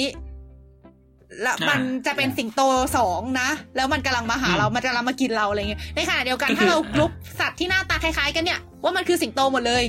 เพราะฉะนั้นเวลามีอะไรมาหาเราถ้ามันหน้าตาคล้ายๆอย่างเงี้ยแปลว่ามันอันตรายหนีจบเราก็จะรอดประมาณว่าสมมติเราตั้งบ้านอยู่ในป่าอะไรเงี้ยแล้ววันนึงเราเดินออกไปหน้าบ้านแล้วเราอยู่ดีมีสิงโตมาจู่โจมเราเสร็จสมมติเรารอดเนี่ยคือถ้าเราจำว่าสิงโตมาจู่โจมเราเดินออกไปนอกบ้านรอบหน้าเราก็จะระวังสิงโตถูกไหมเราก็จะระวังสิ่งมีชีวิตที่มันจะเป็นสิงโตตัวเดียวกับที่มันเคยมาขย้ำเราหรือเปล่าแต่ว่าถ้าเกิดเราจำตอนแรกว่าแบบถ้าเกิดแบบออกมานอกบ้านแล้วเราเจอแบบเฮ้ยสตีเว่นกระโดดมากัดเราอ่ะรอบหน้าเราก็จะต้องแบบมองว่าเฮ้ยสตีเว่นเอ้ยแต่แบบมันมีตัวหน้าตาคล้ายๆสตีเว่นเดินมามะแต่มันใช่สตีเว่นหรือเปล่าแล้วมันจะทำร้ายเราเหมือนสตีเว่นไหมนะนี่ในหัวก็เทียบเหมือนกันแต่เทียบเป็นในเรื่องโจรมากกว่าแบบเปิดมาแล้วแบบเขาเรียกว่าเดินอยู่ผ่านแบบมุมตึกแล้วแบบแบบเดินโจรเอามีดจี้อะไรอย่างงี้ใช่ป่ะแล้วก็แบบก็จำแล้วนะว่าหลังจากนี้ตรงนี้แบบเฮ้ยถ้าเกิดแบบมีโจรเอามีดจี้คืออันตรายนะอะไรอย่างงี้แล้วแบบวันนึงเดินผ่านมาแล้วแบบว่าเขาเรียกว่าเหมือนสมองเราประมวลไปแล้วว่าถ้าเกิดคนถือมีดคืออันตรายอะฮะฮะแต่ในขณะเดียวกันแบบวันรุ่งขึ้นเราเดินผ่านมามุมเดิมอะฮะเราเจอคนเหมือนกันแต่รอบนี้มันถือปืนกูก็ต้องมานั่งจำใหม่อีกว่าถ้าเกิดถือปืนคืออันตรายนะ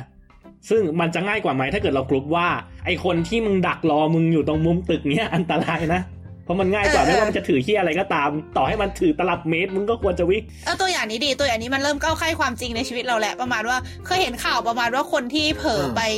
ด่าเพราะว่ารู้สึกว่าคนนี้น่าสงสัยไหมฮะมันคืออารมณ์เดียวกันอะมันคืออารมณ์ว่า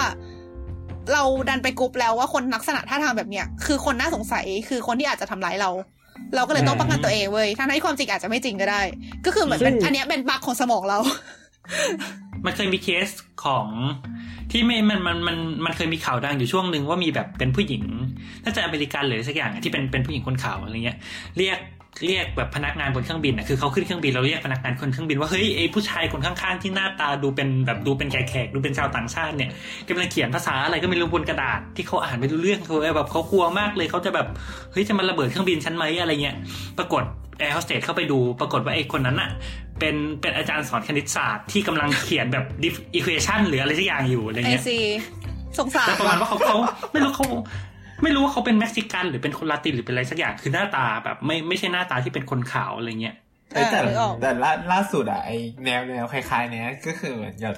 ได้เห็นในทวิตป่ะที่แบบมันเขาหรือในเฟซวะจำไม่ได้ว่าเห็นจากไหนแต่แบบมันเขาจับโจรขโมย iPhone ได้เพราะว่ามันเขาดูว่าแบบว่าคือมันก็เป็นการสเตอริโอไทป์คนแต่เสือกถูกไงเหมือนเป็นการสังเกตว่าเอ้ยเนี่ยมันผิดสังเกตนะเหมือนกับว่าโอเคเหมือนเขาอาจจะแต่งตัวไม่ค่อยดีแล้วเขากำ iPhone ไว้ใช่ไหมคนขโมยคนเนี้ยเราได้ข่าวแต่ข่าวนั้นนี่คือแบบเขาเล่าว่านะไอคนที่ว่าตามได้นี่ก็คือแอบมองโทรศัพท์ด้วยถูกปะใช่คือเขาแอบมองโทรศัพท์ด้วยว่าเฮ้ยทำไมมันผิดสังเกตแบบทำไมสายโทรมาแล้วก็ไม่รับ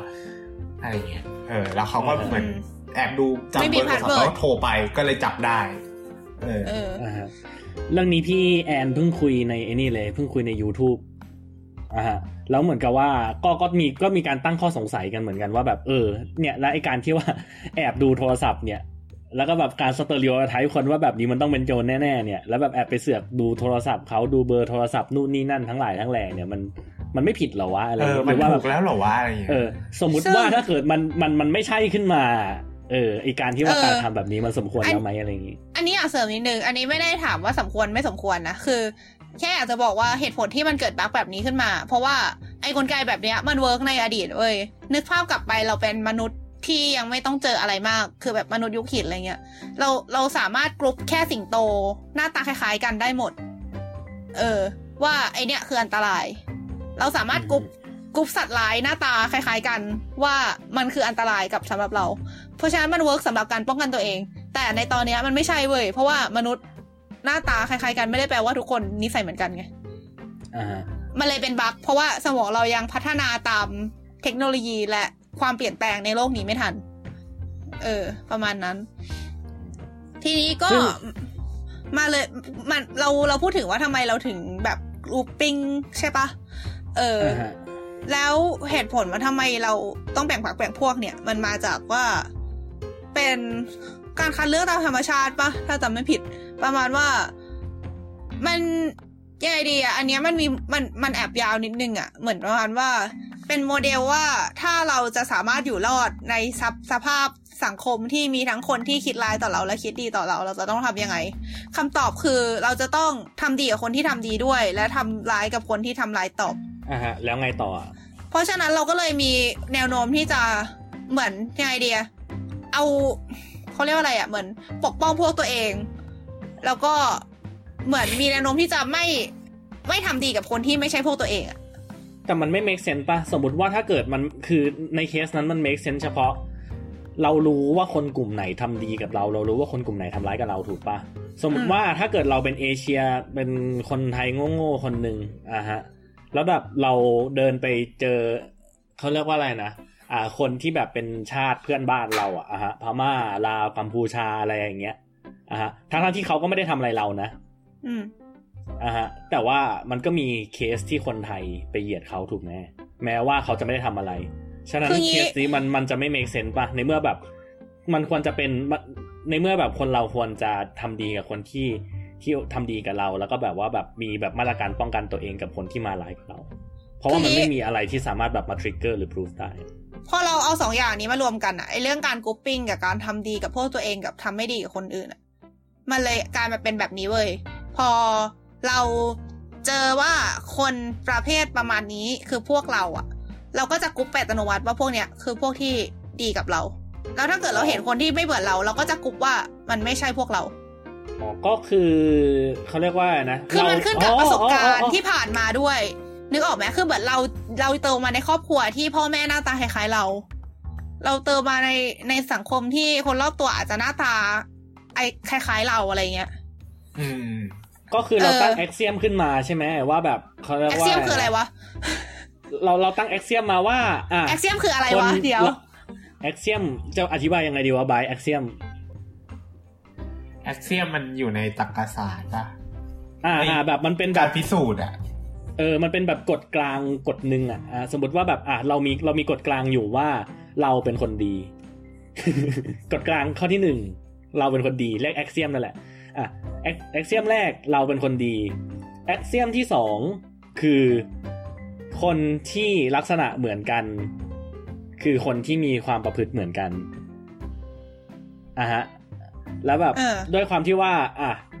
ฉะนั้นด้วยการที่ว่าเรามีอยู่แล้ว2แอ็กเซียมเนี่ยเวลาที่เราไปเจอคนที่เหมือนกันเฮ้ยคนนี้เหมือนเราเขาเลยนิสัยเหมือนกับเราและเราเป็นคนดีเขาก็เลยเป็นคนดีแล้วมันก็มาถึงแอ็กเซียมที่3ที่บอกว่าฮะถ้าเกิดเรารู้ว่าเขาเป็นคนดีเราก็ควรจะพึ่งพาอาศัยกันเราควรจะทำดีกับเขามันก็เลยทำให้แบบมันเมคเซนส์ที่ว่ามันจะกรุ๊ปอยู่ด้วยกันได้ใช่ใช่นั่นแหละไอแอ็กเซียมเขาที่ตั้งว่าถ้าเกิดเหมือนกันแปลว่านิสัยเหมือนกันอ่ะมันไม่ได้แปลว่ามันไม่ได้แปลว่าถ้าเกิดหน้าตาต่างกันแล้วนิสัยไม่ต่างกันไงถูกไหมอ๋อใช่ใช่ใช่ใช่ซึ่งพอมันเป็นแบบนั้นปุ๊บมันก็เลยยังไม่ควรที่จะสามารถแอสซูมได้ป่ะว่าคนนี้คือคนที่แต่ประเด็นคือมันเป็นสิ่งที่เกิดขึ้นในสมองเราแบบที่เราไม่สามารถควบคุมได้ไงคือมันอย่างที่บอกว่ามันคือเป็นบั๊กของสมองเว้ยมันคือสิ่งที่เกิดขึ้นโดยที่ก่อนที่เราจะรู้ตัวด้วยซ้ำอ่ะเพราะฉะนั้นถ้าเรารู้แล้วว่ามันเกิดแบบนี้ได้แล้วเราอยากจะแก้ไอ้สิ่งเนี้ยบางทีเราอาจจะต้องคิดให้มากขึ้นอะไรเงี้ยซึ่งอันเนี้ยอาจจะต้องไว้คุยกันทีหลังว่าเราจะทำยังไงถ้าเราไม่อยากเหยียดคนอื่นโดยไม่รู้ตัวแต่เนี้ยคืออยากจะบอกว่าเหตุผลที่มันเป็นอย่างเงี้ยพอบั๊กของสมองเราเว้ยฉะนั้นด้วยความที่แบบว่าเราคุยกันมาสักพักแล้วเนี่ยว่าแบบทำไมเราถึงแบ่งพรรคแบ่งพวกพอเราได้พรรคได้พวกเสร็จปุ๊บแล้วมันเกิดไอสิ่งที่เราเล่ากันมาที่ผ่านมาเนี่ยว่าแบบเฮ้ยแบบถ้าเกิดแบบคนมันมีไอเขาเรียกว่านะแบบสิ่งที่เกิดขึ้นในสมองเราที่แบบมันเป็นสัญชาตญาณที่อสูมว่าเอ้ยคนที่หน้าตาเหมือนเราจะเป็นพวกเดียวกับเราคนที่หน้าตาไม่เหมือนเราจะเป็นคนละพวกกับเรามันก็เลยทำให้อาจจะไม่ใช่แค่เรื่องหน้าตาด้วยอาจจะเป็นอย่างอื่นที่แค่เหมือนกับเราอ่ะมีซัมติงเหมือนเราอย่างที่บอกจำได้ไหมเรื่องที่บอกว่าจัดกลุ่มโดยที่ใช้เงื่อนไขอะไรก็ไม่รู้ไร้สาระมากแต่ก็ยังจัดได้ก็คือไม่คือเหมือนยังไงดีสมมุติเราโดนจัดกลุ่มให้ไปอยู่กลุ่มเดียวกับคนกลุ่มนึงอย่างเงี้ยแค่นั้นเราก็มีซัมติงเหมือนคนกลุ่มนั้นแล้วเว้ยสมองหมายถึงสิ่งที่สมองเราคิดอะคือมันจะกรุ๊ปเราไปอยู่กับคนกลุ่มนั้นเลยอัตโนมัติ แล้วมันก็คือจะเข้ากระบวนการแบบที่ไอบอก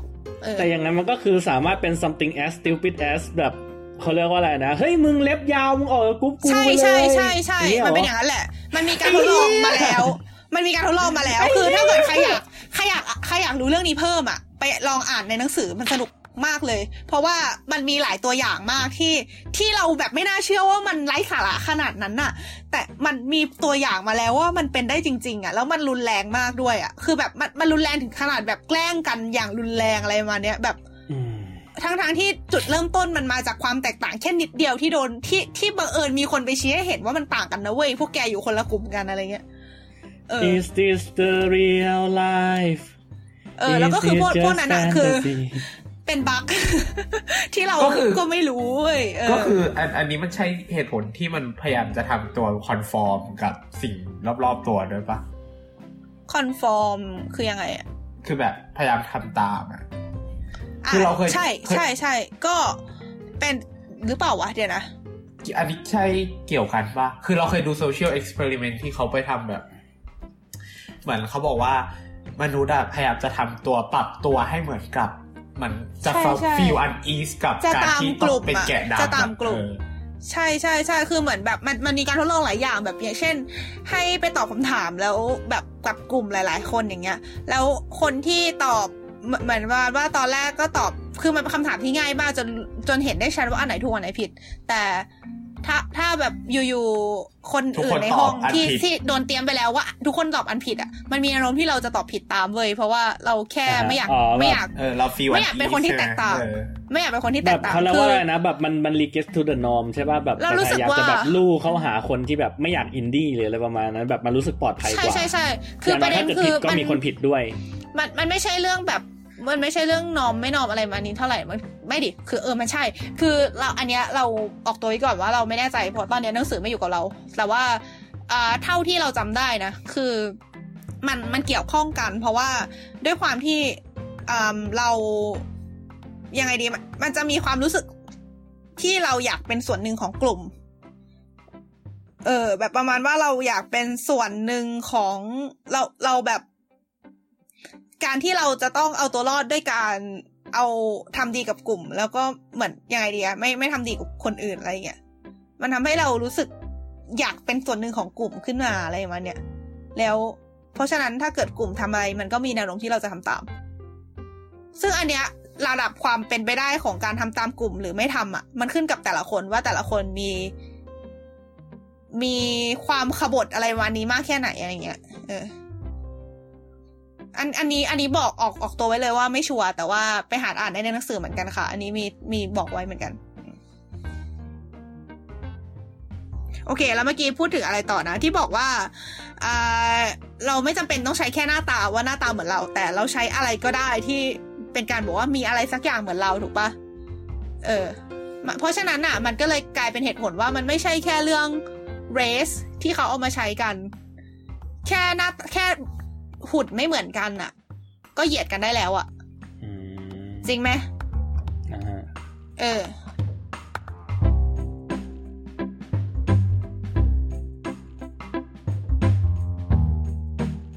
์ทนะครับก็ที่ผ่านมาเนี่ยในเทปนี้แล้วก็ประมาณชั่วโมงนึงแล้วเนอะแล้วก็คุยกันเรื่องประสบการณ์การโดนเหยียดในช่วงสลัดเผือกของเราแล้วก็วิทยาศาสตร์เกี่ยวกับการเหยียดนะครับว่ามันมีที่มาอย่างไรบ้างแต่ทีนี้เนี่ยประมาณต่อไปอีกเกือบชั่วโมงของเทปนี้ที่คุณอาจจะได้เห็นในแบบในโปรแกรมที่คุณฟังเนี่ยเราจะคุยกันเรื่องนิยามนะฮะก็เป็นคลาสสิกของสลัดผักนะฮะเราต้องเถียงกันเรื่องนิยามว่าไอ้คำว่าเหยียดเนี่ยคืออะไรนิยามของการเหยียดคืออะไรอะไรเงี้ยทีนี้เนี่ยที่ผมต้องมาอัดแทรกอย่างนี้ก่อนเนี่ยเพราะว่าคืออยากจะสารภาพผิดนะครับแล้วก็อยากจะเตือนไว้ด้วยคือประมาณว่าช่วงที่เป็นการถกเถียงหลังจากนี้ต่อไปอีกประมาณเกือบชั่วโมงเนี่ยมันฟังค่อนข้างยากครับเพราะว่าแบบเราทั้ง4คนนะครับก็ถกเถียงกันอย่างแบบดุเดือดมากๆเลยแล้วก็แบบเหมือนก็ไม่มีใครคุมกันอยู่เท่าไหร่อันนี้ยอมรับตรงๆนะฮะเพราะฉะนั้นเนี่ยมันก็อาจจะถ้าเกิดแบบอยากจะฟังสบายๆก็อาจจะแบบเฮ้ยงงว่าเฮ้ยเถียงกันย้อนไปย้อนมาอะไรอย่างเงี้ยแต่คือจะตัดออกคือผมก็เสียดายครับเพราะว่ารู้สึกว่าในเนื้อหาส่วนตรงนั้นนะมันมีอะไรหลายๆอย่างที่น่าสนใจและคิดว่าถ้าคุณผู้ฟังสนใจเนี่ย ลองฟังดูเฮ้ยอาจจะแบบกระตุ้นความคิดหรืออะไรขึ้นมาได้แต่คราวนี้ก็เลยอยากมาขั้นเวลาแล้วก็บอกก่อนนะครับว่าคือถ้าอยากจะฟังแบบกำลังทำงานอยู่หรืออยากจะฟังอะไรสบายๆรื่นหูหรืออะไรอย่างเงี้ยก็อาจจะต้องแนะนำว่าอาจจะต้องลองข้ามส่วนประมาณชั่วโมงหลังจากนี้ไปก่อนครับอาจจะรอไปฟังช่วงที่แบบมีสมาธิมากขึ้นหรือว่าถ้าเกิดแบบไม่อยากฟังคือจริงๆก็คือเนื้อหาตรงนี้มันอาจจะไม่ได้สำคัญกับส่วนหลังจากนี้มากมายสักเท่าไหร่เพราะสุดท้ายคือนิยามเราถกกันมาเนี่ยนิยามมันก็ยังไม่เคลียร์ซะทีเดียวเพราะฉะนั้นเนี่ยคือถ้าเกิดข้ามไปฟังเทปต่อไปเลยเนี่ยคือเทปที่2เนี่ยคือเราก็จะไปพูดกันเรื่องที่มันเจาะลึกมากขึ้นอันนี้รีวิวให้คร่าวๆก่อนนะครับว่าคือเราจะพูดกันเรื่องเรสซิซึมเรื่องเซสซิซึมมันมีเนื้อหาอะไรอยู่ข้างในซึ่งก็อาจจะฟังง่ายขึ้นและอาจจะไม่สับสนเท่านะครับก็คืออันนี้สปอยให้ฟังก่อนเผื่อสนใจทีนี้เนี่ยแต่สำหรับเทปนี้เนี่ยช่วงหลังจากนี้ครับอย่างที่บอกก็คือมันก็มีประเด็นหลายๆอย่างที่น่าสนใจแล้วผมก็รู้สึกว่าอยากปล่อยสิ่งนี้เอาไปเพราะว่าให้ถ้าเกิดคุณไม่ได้มาฟังกันเนี่ยก็อาจจะคือนอกจากฟังแล้วคุณก็อาจจะได้มาร่วมถกเถียงกับเราด้วยนะครับเกี่ยวกับประเด็นที่เราคุยกันแล้วก็ถ้าเกิดฟังจบแล้วมีความคิดเห็นอะไรก็ลองมาบอกพวกเรานะครับว่าสำหรับคุณแล้วเนี่ยอย่างไหนถึงเรียกว่าเหยียดกันแน่นะครับก็ถ้าพร้อมแล้วไปฟังกันต่อได้เลยครับแต่ว่าอันเนี้ยเราพักเรื่องประเภทของการเหยียดไว้ก่อนไหมเรามาคุยกันก่อนว่าด้วยความที่ว่ามันมีไอการแบ่งพรรคแบ่งพวกทั้งแบบอย่างที่ได้เล่ามาเนี่ยฮะมันหมายความว่ามันก็มีไอการที่แบบว่าแบบเขาเรียกว่านะแบบเป็นเขาเรียกว่ามาตรการปกป้องพวกพ้องตัวเองหรือแบบมาตรการในการที่แบบว่าแบบ judge คนอื่นหรืออะไรประมาณนั้นอะว่าแบบด้วยความที่ว่าสมองเราแม่งกลุ่มคนเป็นกลุ่มนึงอะไรอย่างเงี้ยแล้วเราก็ assume ว่า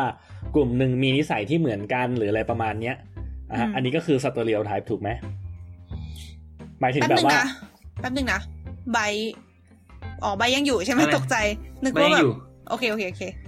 กใจคงหาเปเปอร์อะไรสักอย่างอยู่แหละคิดว่าอย่างนั้นเหมือนกันมานิดหน่อยคิดว่าอย่างนั้นเหมือนกันก็แค่จะเช็คว่าเป็นอย่างนั้นหรือว่าหลุดเฉยๆก็คือตามนั้น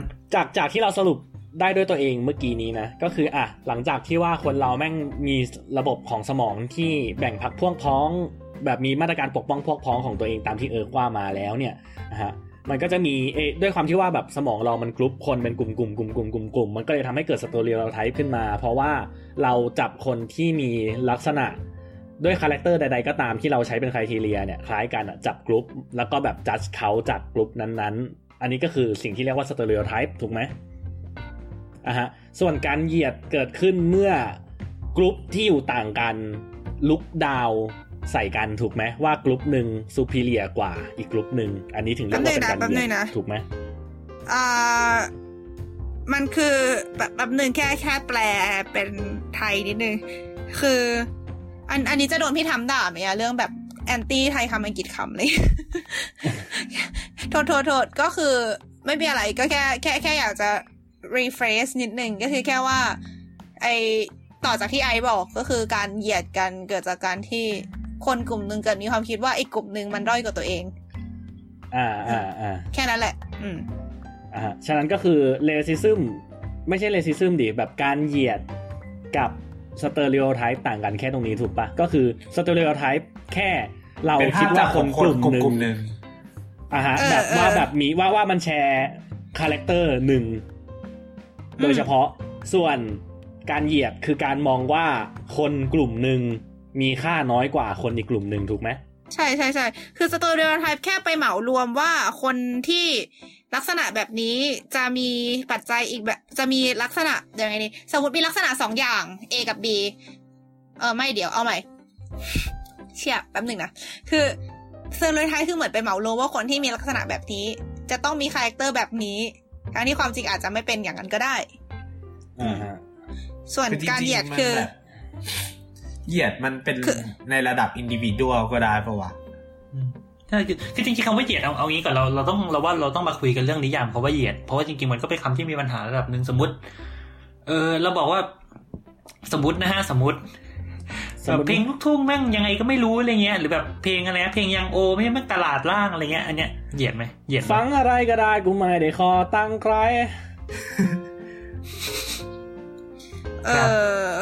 เข้าใจแฮะเหมือนจะเข้าใจขึ้นมา เสริมอีกตัวอย่างหนึ่ง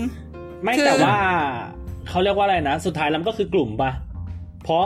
เรามองว่ากลุ่มเพลงกลุ่มหนึ่งคือมันไม่จำเป็นต้องเป็นมันไม่จำเป็นต้องเป็นคนไม่แต่ว่าสุดท้ายแล้วมันก็คือการลดทอนความเป็นมนุษย์ของบุคคลที่มันเกี่ยวข้องหรือ associate กับสิ่งนั้นอยู่ดีป่ะสมมุติว่าถ้าเกิดเราบอกว่าเฮ้ยเพลงยังโอมแม่งกากว่ะเพลงยังโอมแม่งเสลอว่ะอะไรอย่างเงี้ยอ่ะฮะก็กลายเป็นว่าคนฟังก็เป็นคนเสลอถูกป่ะอ่ะฮะฉะนั้นคนฟังก็รู้สึกว่าถูกลดทอนความเป็นมนุษย์ลงไปมองในอีกแง่นึงสมมุติว่าถ้าเกิดเราบอกว่าเฮ้ยประเทศวากันดาแม่งกากว่ะอะไรอย่างเงี้ยประชาชนชาววากันดาก็จะรู้สึกว่าอ้าวคือแบบตัวประเทศกากแต่กูเป็นคนของประเทศนั้นก็คือกูเป็นคนกากถูกไหมอะไรอย่างเงี้ยมันก็คือแบบมันส่งเป็นทอดๆไปปะเรารู้สึกว่าตัวอย่างที่ใบให้มามันคือเป็นคือเหมือนพูดออกมาเหมือนจะไม่ได้พูดถึงกรุ๊ปแต่มันแฝงกรุ๊ปอยู่อย่างที่ไอบอกใช่ปะแต่สมมติว่าถ้าเราขอยกตัวอย่างบ้างเราบอกว่าเราโดนผู้หญิงคนหนึ่งที่อายุมากกว่าเราแซงคิวตอนเรากำลังต่อคิวร้านสะดวกซื้อแล้วเราบอกว่าอีมนุษย์ป้านิสัยไม่ดีกับเราบอกว่าคนผู้หญิงคนนี้นิสัยไม่ดีอันแรกเนี่ยเป็นการเหยียดไหมและอันที่สองเป็นการเหยียดไหมไม่แต่คือไอการที่บอกว่าผู้หญิงคนนี้นิสัยไม่ดีอะไรอย่างเงี้ยมันมีแอคชั่นแล้วมันมีreasoning explain ไงเพราะว่ามันเป็นบุคคลน่ะมันเป็น individual ใช่ป่ะฮะฉะนั้นเวลาที่เราด่ามันก็คือด่าจากพฤติกรรมที่เรา observe คือมันไม่มี stereotype อยู่ในนั้นใช่มันไม่ได้มี stereotype อยู่ในนั้นแล้วมันก็เลยไม่ใช่การเหยียดป่ะเพราะว่ามันคือการวิพากษ์ว่าคนคนนี้ในสายตาเราดีหรือไม่ดีอย่างไรเพราะอะไรอ่าฮะ I see ถูกมั้ยคือซึ่งจะดีหรือไม่ดีคือถ้าไปด่าว่าจุดๆๆอะไรอย่างเงี้ยซึ่งมันไม่ PC หรือมันเป็นการไปลดทอนความเป็นมนุษย์เค้ามันก็แต่มันก็ผิดมั้ยสมมติว่าด่าอาจจะไม่ใช่เหยียดในเชิงสเตอริโอไทป์อะไรเงี้ยสมมติเราไม่ด่าผู้หญิงคนนั้นนิสัยไม่ดีเราบอกผู้หญิงคนนี้อะไรดีวะเนี่ยเห็นไหมคือเวลาเราจะด่าเรายังต้องพยายามด่าให้ PC ทั้งที่เราต้องการด่าให้ไม่ PC แต่เราต้องด่าให้ PC เพราะมันจะไปอยู่ในรายการไอ้เหี้ยพีชีพมากเลยอ่ะพีชีพอย่างอันนี้ก็คือแอดซูมอันนี้คือเหยียดไหมคือมันเป็นการด่ามันเป็นการ calling name แต่มันไม่เชิงเหยียดป่ะวะมันคือการแบบหมิ่นประมาทอะไรประมาณนี้ใช่ไหมมันดูแบบ defamation ประมาณนั้นคือมันก็มองได้สองมุมนะก็คือแบบมุมว่าแบบคนนั้นถูกแบบรู้สึกว่าแบบโดนหมิ่นประมาทเพราะแบบหาว่าเราไปเป็นกะหรี่ในขณะที่กลุ่มที่เป็นโสเภณีเขาก็มองว่าเขาโดนเหยียดเหมือนกันที่ว่าเฮ้ยกูก็ไม่ได้แซงคิวนะเวลาที่กูไปเข้าคิวอะไรอย่างเงี้ยอันนี้พยายามหาข้อเซตที่เราอยู่ก็เลยไปดูนิยามของ discrimination มาดีมากค่ะนี่แหละที่เราต้องการก็คืออันนี้ดูจาก dictionary นะแต่คือยังไงคือเหมือนยังไงก็ตามอ่ะ discrimination อ่ะสุดท้ายแล้วมันก็ต้องการ category ในการจะเกิด discrimination ได้มันต้องเกิด category มันต้องมี category อ่ะในการก็คือถ้าเกิดdiscrimination คือการเลือกปฏิบัติคือมันก็คือการที่เอาของไอ้กับไว้มันรวมกันนั่นแหละก็คือเหมือนกับว่าสุดท้ายแล้ว discrimination มันเกิดจากการที่เราไป categorize ของอ่ะเราเกิดการเปรียบเทียบอ่ะนึกออกไหมมันถึงจะเป็น discrimination ได้เพราะฉะนั้นต่อให้เราโจมตีเราเหยียดในตัวบุคคลสมมตินาย A เหยียดนาย B แต่สุดท้ายแล้วในยะของการเหยียดอ่ะมันเกิดจากการที่มันมี category อยู่ในหัวอ๋ออ่ะฮะก็คือสมมติว่าถ้าเกิดไอคนเนี้ยมันแซงคิวใช่ป่ะอ่ะฮะการที่ว่าเราด่าว่าเฮ้ยไอคนนี้มันแซงคิวเนี่ยก็เหมือนเป็นการด่าแคตตากรีคนแซงคิวอย่างนี้ใช่ประมาณนั้นโอเคถ้าอย่างนั้นก็จะมีเพิ่มขึ้นมาหน่อยใช่เหรอเดี๋ยวนะใช่เหรออันนี้คือใช่เหรอก็นึกออกไหมอันนี้ไม่แน่ใจนึกออกไหมว่ามันคือการ just ว่าอันไหนดีกว่าอันสิ่งใดสิ่งหนึ่งเพราะฉะนั้นในขณะที่เราไปเหมือนกับว่าเราบอกว่าเราไปเหยียดว่าเนี่ยคนเนี้ยแม่งไม่ดีเพราะแม่งทำพฤติกรรมเสียหายเองเพราะฉะนั้น ในพฤติกรรมเดียวกันเงี้ยแปลว่าเราไม่ชอบพฤติกรรมแบบนี้ไงถูกมั้ยอ๋อเก็ทมั้ยเพราะฉะนั้นเข้าใจแล้วว่าอะไรนะ discrimination ไม่ได้หมายถึง racism อ่ะ discrimination คือการบอกว่าอะไรดีหรืออะไรไม่ดีซึ่งมันก็จะต้องไปคุยกันอีกทีว่า discrimination ประเภทไหน make sense ไม่ make sense หรือถูกต้องหรือไม่ถูกต้องซึ่งอย่างถ้าเกิดแบบเรื่องการแซงคิวเนี่ยมันก็มีมาตรฐานหนึ่งที่เรียกว่าวิถีประชาอยู่ว่าแบบปกติวัฒนธรรมเรามันก็ไม่ค่อยจะแซงคิวกันนะไม่รู้ว่าพูดถึงไทยไหมนะแต่ว่ามันมี discrimination ที่ดีใช่เหมือนกับแบบเหมือนกับพฤติกรรมหนึ่งอ่ะเราจับกลุ่มคนพฤติกรรมหนึ่งอย่างเช่น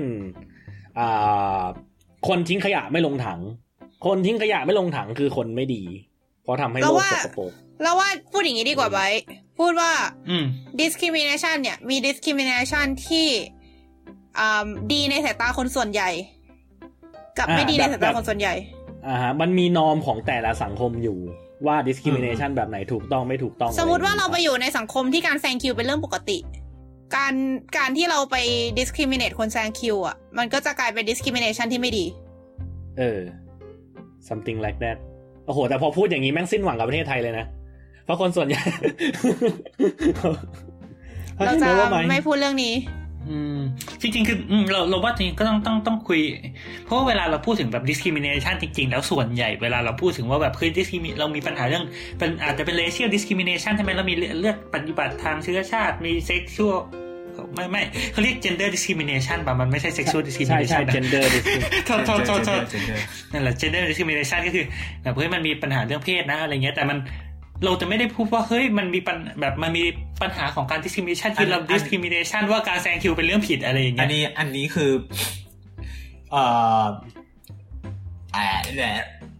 Equal Opportunity Commission ของอังกฤษนะเขาบอกว่า discrimination น่ะหมายถึงการที่เรา treat บุคคลใดบุคคลหนึ่งอย่างไม่เป็นธรรมเพราะว่าเขา because of who they are หรือว่าสิ่งที่เขา possess of certain characteristicฮะก็คือเราก็ต้องไปนั่งคุยกันอีกทีว่าอันไหนคือแฟร์อันไหนคือไม่แฟร์เงี้ยถ้าเกิดอ้างอิงตามหลักการที่ว่ามาแต่นี้คือของ EOC เนี่ยเดี๋ยวขอดูของมันอื่นกันจริงๆมันมีของ United Nations EOC คืออะไรEquality แป๊บนึงนะคณะกรรมการการแปลไทยว่าอะไรวะแป๊บนึงนะเอาอังกฤษมาก่อนเดี๋ยวช่วยแปลคืออันนี้เราอยู่ในเว็บ UNESCO มันมีอีกอันนึง EOC คือwhat is EOC แป๊บนึงไอ้สับหายไปไหนวะ Equal Opportunity Commission ก็คือความเท่าเทียมทางด้านโอกาสนะฮะอันนี้ของเรามีอีกอันนี้เป็นเว็บของ UNESCO นะฮะก็คืออันนี้คือเขาพูดถึงคำว่า Racial Discrimination คือการเลือกปฏิบัติทางเชื้อชาติเขาบอกว่าเป็นมันถูก define โดยกฎหมายระหว่างประเทศว่าเป็นมันจะมีคีย์เวิร์ดว่า distinction exclusion restriction or preference based on ในกรณีนี้ก็คือ race คือ distinction ก็คือทำให้แปลกแยกแบบ exclusion คือการออกไป restriction ก็คือแบบเรียกว่าจำกัดขีดเส้นขอบเขตอะไรเงี้ยการป้องกันเอารัดเอาเปรียบบลาบลาบลาแล้วก็ preference ก็คือแบบเลือกเป็นพิเศษอะไรเงี้ยซึ่งทั้งหมดทั้งมวลที่พูดมาเนี่ยก็ยังไม่สามารถอธิบายได้ว่าถ้าเกิดเราพูดในเชิง individual แล้วมันคือจริงๆเราว่าเราต้องมาคุยกันเรื่องคำให้นั่นก่อนเพราะเวลาเราพูดถึงคำว่าเหยียดอ่ะจริงๆมันมันมีความหมายกว้างมากแล้วมันอาจจะแปลว่าเหยียดอะไรก็ได้แล้วเราก็ไม่สามารถบอกว่าใกล้ว่าการเหยียดเพศกับการเหยียดมนุษย์ป้ากับการเหยียดคนไม่ต่อแถวเนี่ยมันเป็นเรื่องเดียวกันอ่ะคือเราที่ถกกันมารู้สึกว่าแม้แต่การเหยียดแม้แต่การด่าคน individualก็ยังเป็นการเหยียดเลย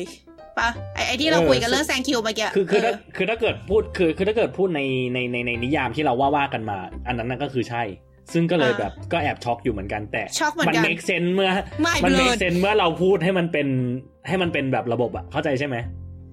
คือมันเมคเซนส์ในเชิงตรรกะมันมีความเค้าเรียกว่านะสม่ำเสมอของตรรกะเค้าเรียกว่าอะไรนะ consistency of thought consistency of thought คือมัน consistentแต่ไม่ make sense ฮัลโหลเลยมึงอันนี้เราดูพยายามดูเหมือนของคือเราดูเป็นตัว discrimination เลยนะเราดูของตัวหน่วยงานเองอยู่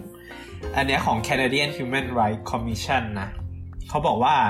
discrimination is an action or a decision that treats a person or a group badly for reasons such as their race, age or disability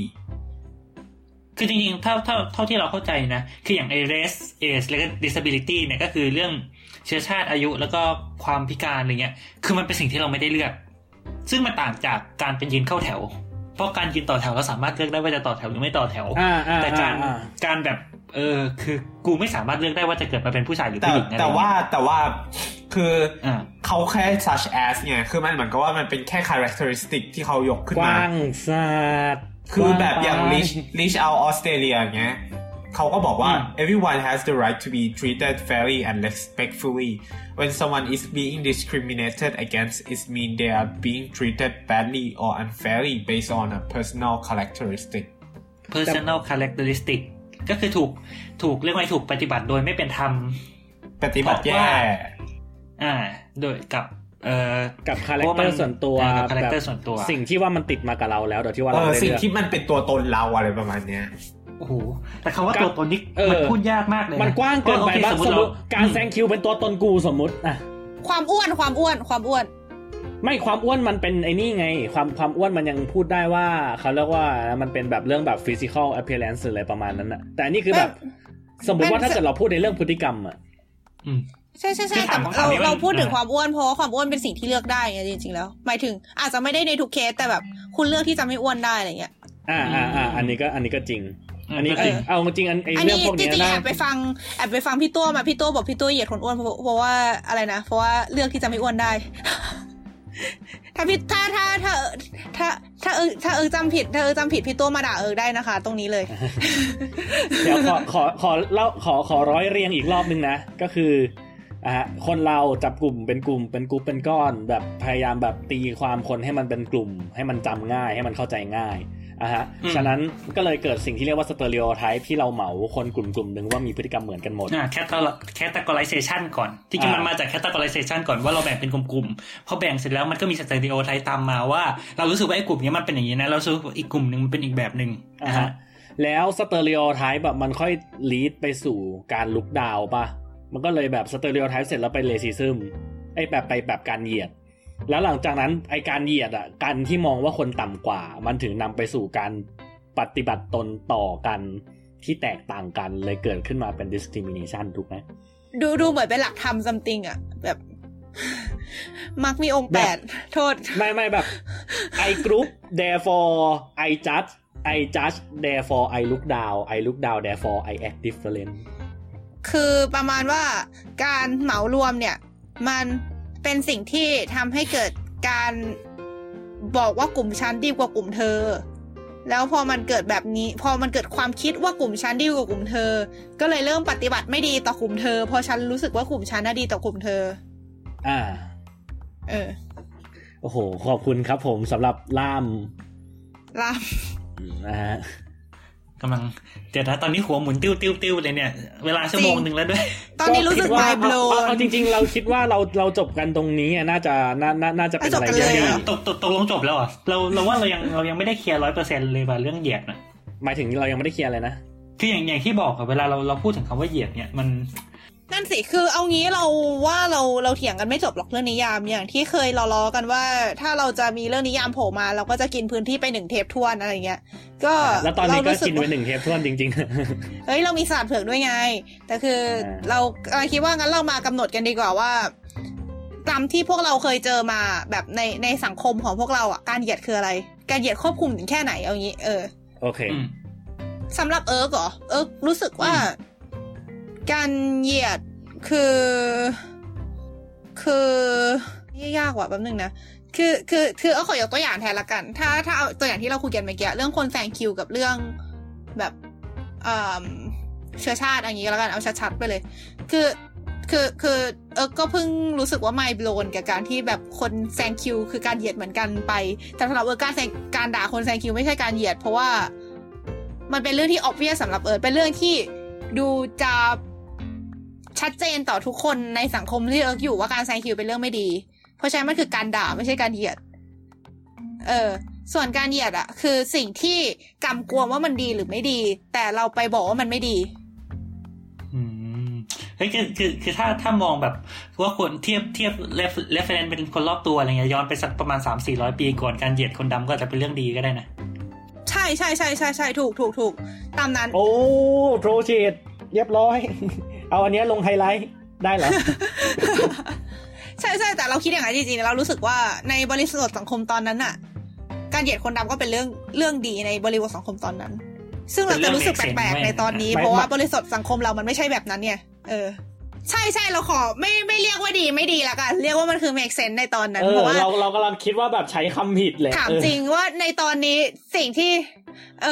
สิ่งที่เราบอกว่ามันดีในตอนนี้ก็ไม่ได้แปลว่ามันดีในอีก 2,000 ปีข้างหน้าปะคือมัน make sense ในตอนเนี้ยมันเป็นสิ่งที่คนคิดว่าถูกในบริบทสังคมปัจจุบันแบบนี้ละกันอันนี้เห็นด้วยกับคำว่า makeอันนี้เห็นด้วยกับคำว่า make sense แต่จริงๆไอ้คำว่าดีอ่ะมันก็ไม่ใช่สิ่งที่เราละเลยได้สมมุติเราบอกว่าเฮ้ย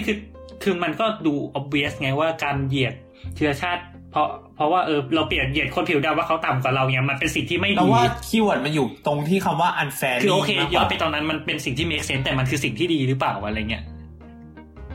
หรือว่าจริงๆแล้วสิ่งที่ดีมันมีจริงๆมั้ยอะไรเงี้ยสมมุติไม่หรอกสำหรับเราคิดว่าไม่มีเลยเว้ยจริงๆคือเราว่ามันเป็นเพราะว่าเราเอาคำว่าดีมาจับเนี่ยพอคำว่าดีมาจับแล้วมันเวกไงใช่เพราะคำว่าดีมันก็ลอยๆเหมือนกันนะใช่มันเปลี่ยนไปตามคอนเทกต์ของสังคมเอาแบบเอ็กซ์ตรีมไปเลยนะเอ็กซ์ตรีมไปเลยนะการฆ่าคนเงี้ยมันมีช่วงที่การฆ่าคนเป็นคอมมอนเซนส์อยู่อ่ะการกินคนเป็นคอมมอนเซนส์ก็มีอ่ะก็เลยรู้สึกว่ามันก็มีแค่ว่ามัน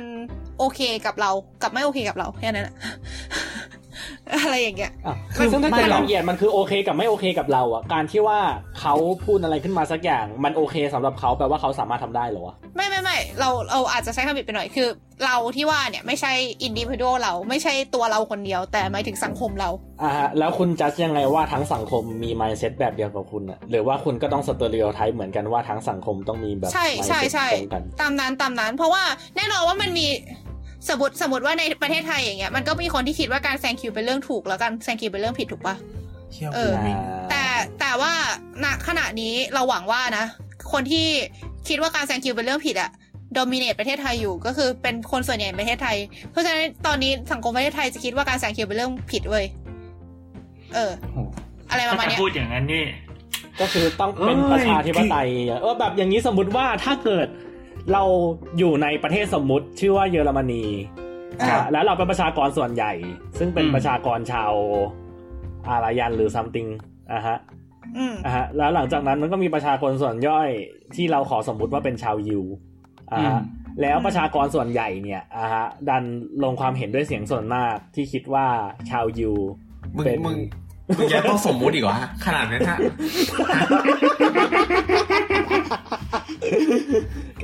เนี่ยยกเคสเนี่ยสมมุติว่าถ้าเกิด majority rules ยกมือบอกว่าคนยิวสมควรตายแปลว่าเขามีความชอบธรรมที่จะหรอสำหรับเรานะคือเราอะถ้าเรามองเรื่องนี้เราจะมองในฐานะบุคคลที่สามแล้วเราก็จะมองว่าในบริบทตอนนั้นคือใช่มันไม่ใช่การเหยียดมันคือนอร์มของสังคมถึงมันจะน่าเศร้าแค่ไหนสำหรับพวกเราที่อยู่ในศตวรรษที่21ก็ตามแต่ว่า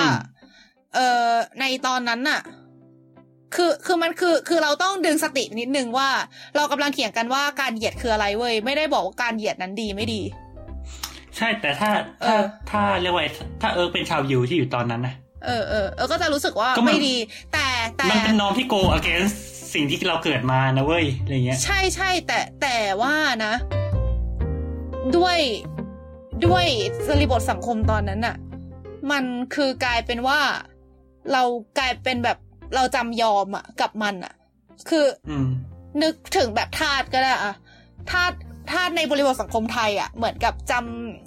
ำได้ว่าตอนเรียนประวัติศาสตร์อาจารย์บอกว่าตอนเลิกทาสใหม่ๆคือทาสก็เคว้งเหมือนกันว่าจะทำยังไงกับชีวิตต่อเพราะเขาก็คือเกิดมาเพื่อเป็นทาสอ่ะเกิดมาเป็นทาสคืออาจจะไม่ได้เกิดมาเพื่อเป็นทาสคือมันมีทาสหลายประเภทใช่ไหมแต่มันก็จะมีทาสประเภทที่แบบเกิดมาเพื่อเป็นทาสอะไรมาเนี่ยก็แบบมีดินน้ำลมไฟ ใช่ตามนั้นเลยคนที่เกิดมาเป็นไฟเนี่ยก็จะมีอารมณ์รุนแรงเป็นเหมือนแบบแฟนตาสติกโฟพอเหอะโอเคคือไปต่อครับรอหาอยู่ไม่นั่นไงคือเมื่อกี้จะนึกถึงอะไรอ๋อไอ้นั่นไงไอ้ในแฮร์รี่พอตเตอร์อ่ะเอลฟ์ประจำบ้านใช่อารมณ์นั้นนะอารมณ์นั้นคือเหมือนกับว่าเราไม่รู้ว่ายิวในสังคมตอนนั้นน่ะเป็นยังไงเว้ยแต่คือเรารู้สึกว่าถ้าเกิดนาซีอ่ะยังคงปกครองต่อไปอีกสักพักนึงอ่ะมันอาจจะเกิดภาวะจำยอมขึ้นมาจริงๆก็ได้อ่ะคือยิวอาจจะรู้สึกไปเองว่าตัวเองเป็นพลเมืองชั้น2ไปเองก็ได้คืออันเนี้ยมันไม่ใช่สิ่งที่เราพูดลอยๆด้วยเพราะมันคือสิ่งที่ผลการทดลองมันเกิดขึ้นมาแล้วคือเราควรจะลงรายละเอียดไหมว่าไม่แล้วกันคือประมาณว่ามันเคยมีการทดลองแบบแบ่งเด็กเป็น2กลุ่มอะไรเงี้ยแล้วก็แบบประมาณว่าไปบอกเด็กกลุ่มนึงว่าคนไปบอกทุกคนว่าเด็กกลุ่มนี้ดีกว่าอีกกลุ่มนะแล้วอีกกลุ่มนึงอ่ะกลายเป็นว่ากลุ่มนั้นจะมีภาวะจำยอมเกิดขึ้นเองว่าฉันไม่ดีเท่าอีกกลุ่มอะไรประมาณนั้นไปอ่านได้ในหนังสือเล่มเดิมค่ะมันมีการทดลองแบบมีแบบเป็นวิดีโอเลยด้วยที่แบบว่าแบบมีเด็กกลุ่ม A กับเด็กกลุ่ม B แล้วแบบเด็กกลุ่ม A ได้รับการเลี้ยงดูดีทุกอย่างอะไรอย่างเงี้ยแล้วเด็กกลุ่ม B ก็ได้แต่นั่งเศร้าซ้อยแล้วหลังจากนั้นขอข้ามนะมุกกลุ่มเลือดแล้วก็มันจะมี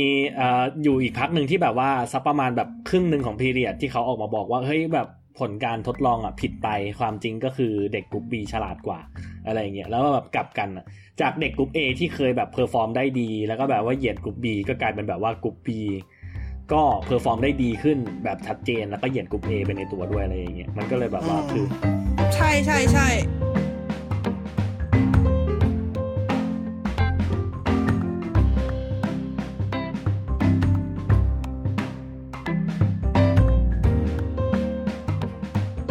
ทั้งหมดที่คุยมาเราก็รู้สึกว่าเหมือนเราคุยกันคนละภาษากันอยู่เว้ยเพราะว่า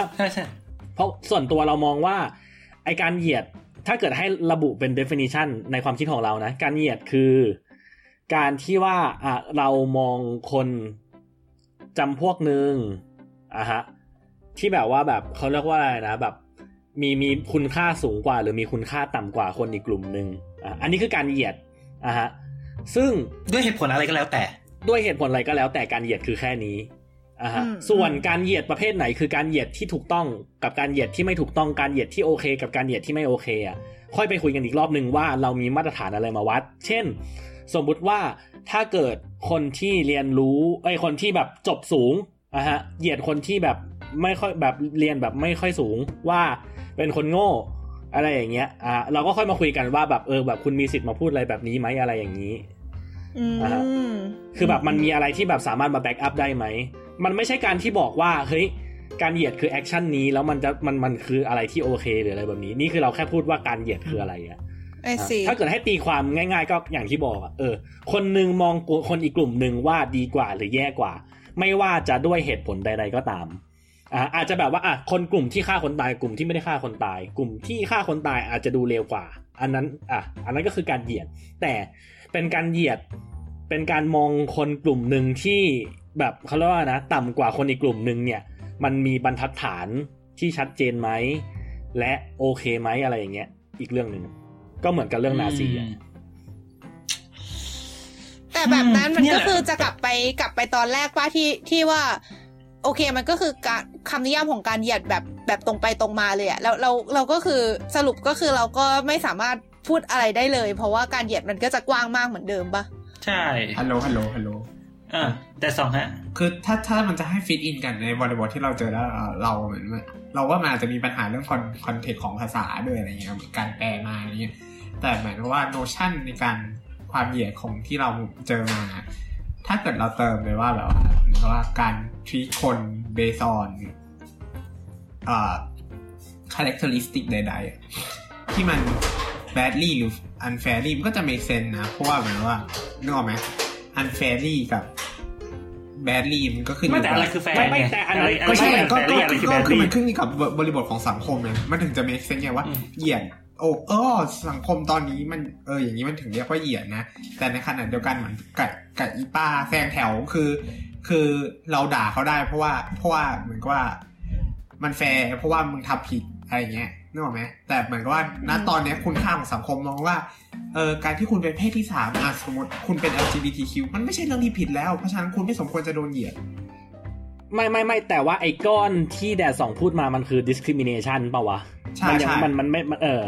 ฉะนั้นแต่ว่าตอนนี้คือเรากำลังจะชี้แจงเรื่องการเหยียดอยู่ไงเพราะว่าแบบการเหยียดมันคือสิ่งที่ lead ไปสู่discrimination ไม่คืออะไร discrimination ก็เหยียดดิไม่แต่คือ discrimination มันคือการ judge ใครสักคน unfairly ไม่หมายถึงว่าแบบการประพฤติปฏิบัติตัวต่อคนกลุ่มใดกลุ่มหนึ่ง unfairly ไม่ใช่หรอจากที่พูดมา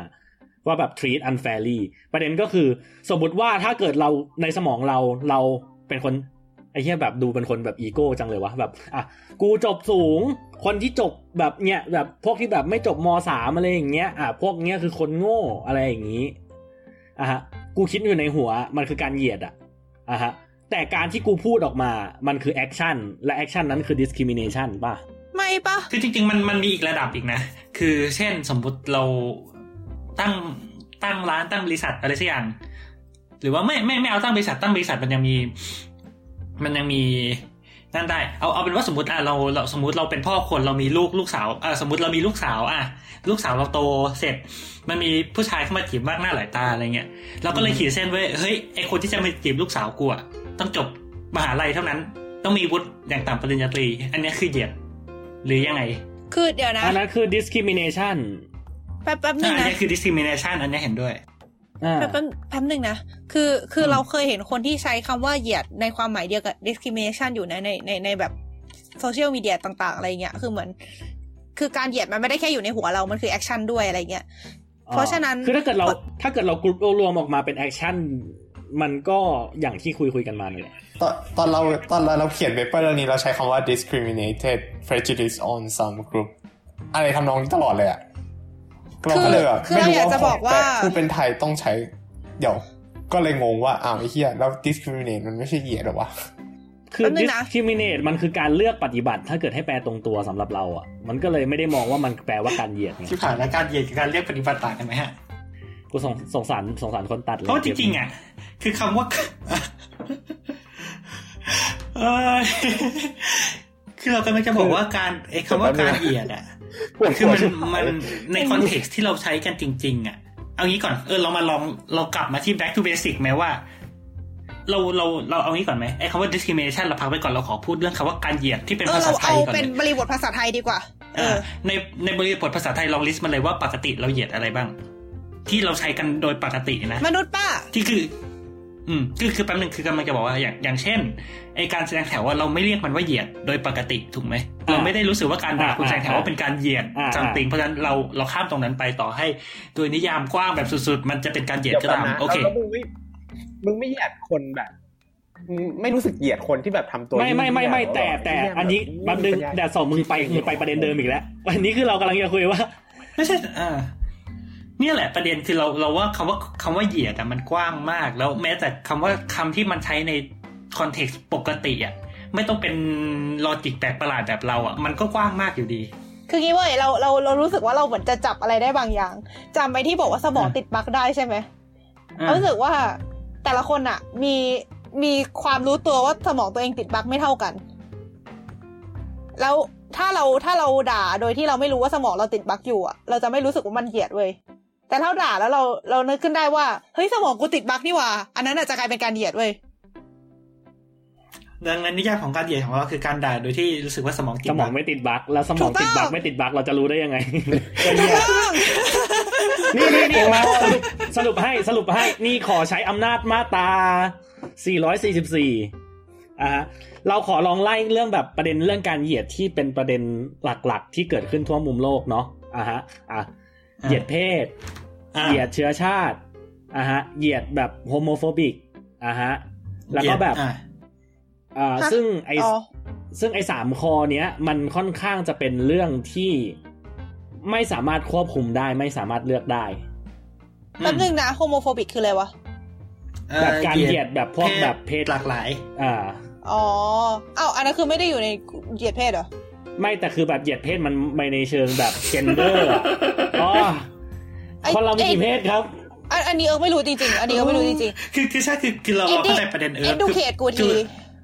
ประเด็นคือเวลาเราพูดถึงเซ็กซิซึมหรือว่าเหยียดเพศส่วนใหญ่มันมักจะหมายถึงว่าการเหยียดเราจะมองถึงชายหญิงแบบเพศสภาพอ๋อไอซีโอเคอันโอเคเข้าใจแล้วขอบคุณค่ะอันนี้แค่จะบอกว่าเออไม่รู้จริงๆแต่จริงๆพูดคำว่าเหยียดเพศนั่นแหละก็ได้แหละทีนี้มันเป็นก้อนเดียวกันถ้าเกิดเราพูดว่าเหยียดเพศเฉยๆมันจะคลุมหมดไงเอางี้แล้วกันเอางี้สำหรับคนที่ไม่รู้แบบก็คือในสังบริบทแบบอาจจะ international หน่อยอะไรเงี้ยการเหยียดเพศโดยที่ใช้คำว่าอะไรนะ gender อะไรนะ sexism มันหมายถึงการเหยียดผู้ชายผู้หญิงเฉยๆแต่ถ้าใช้คำว่า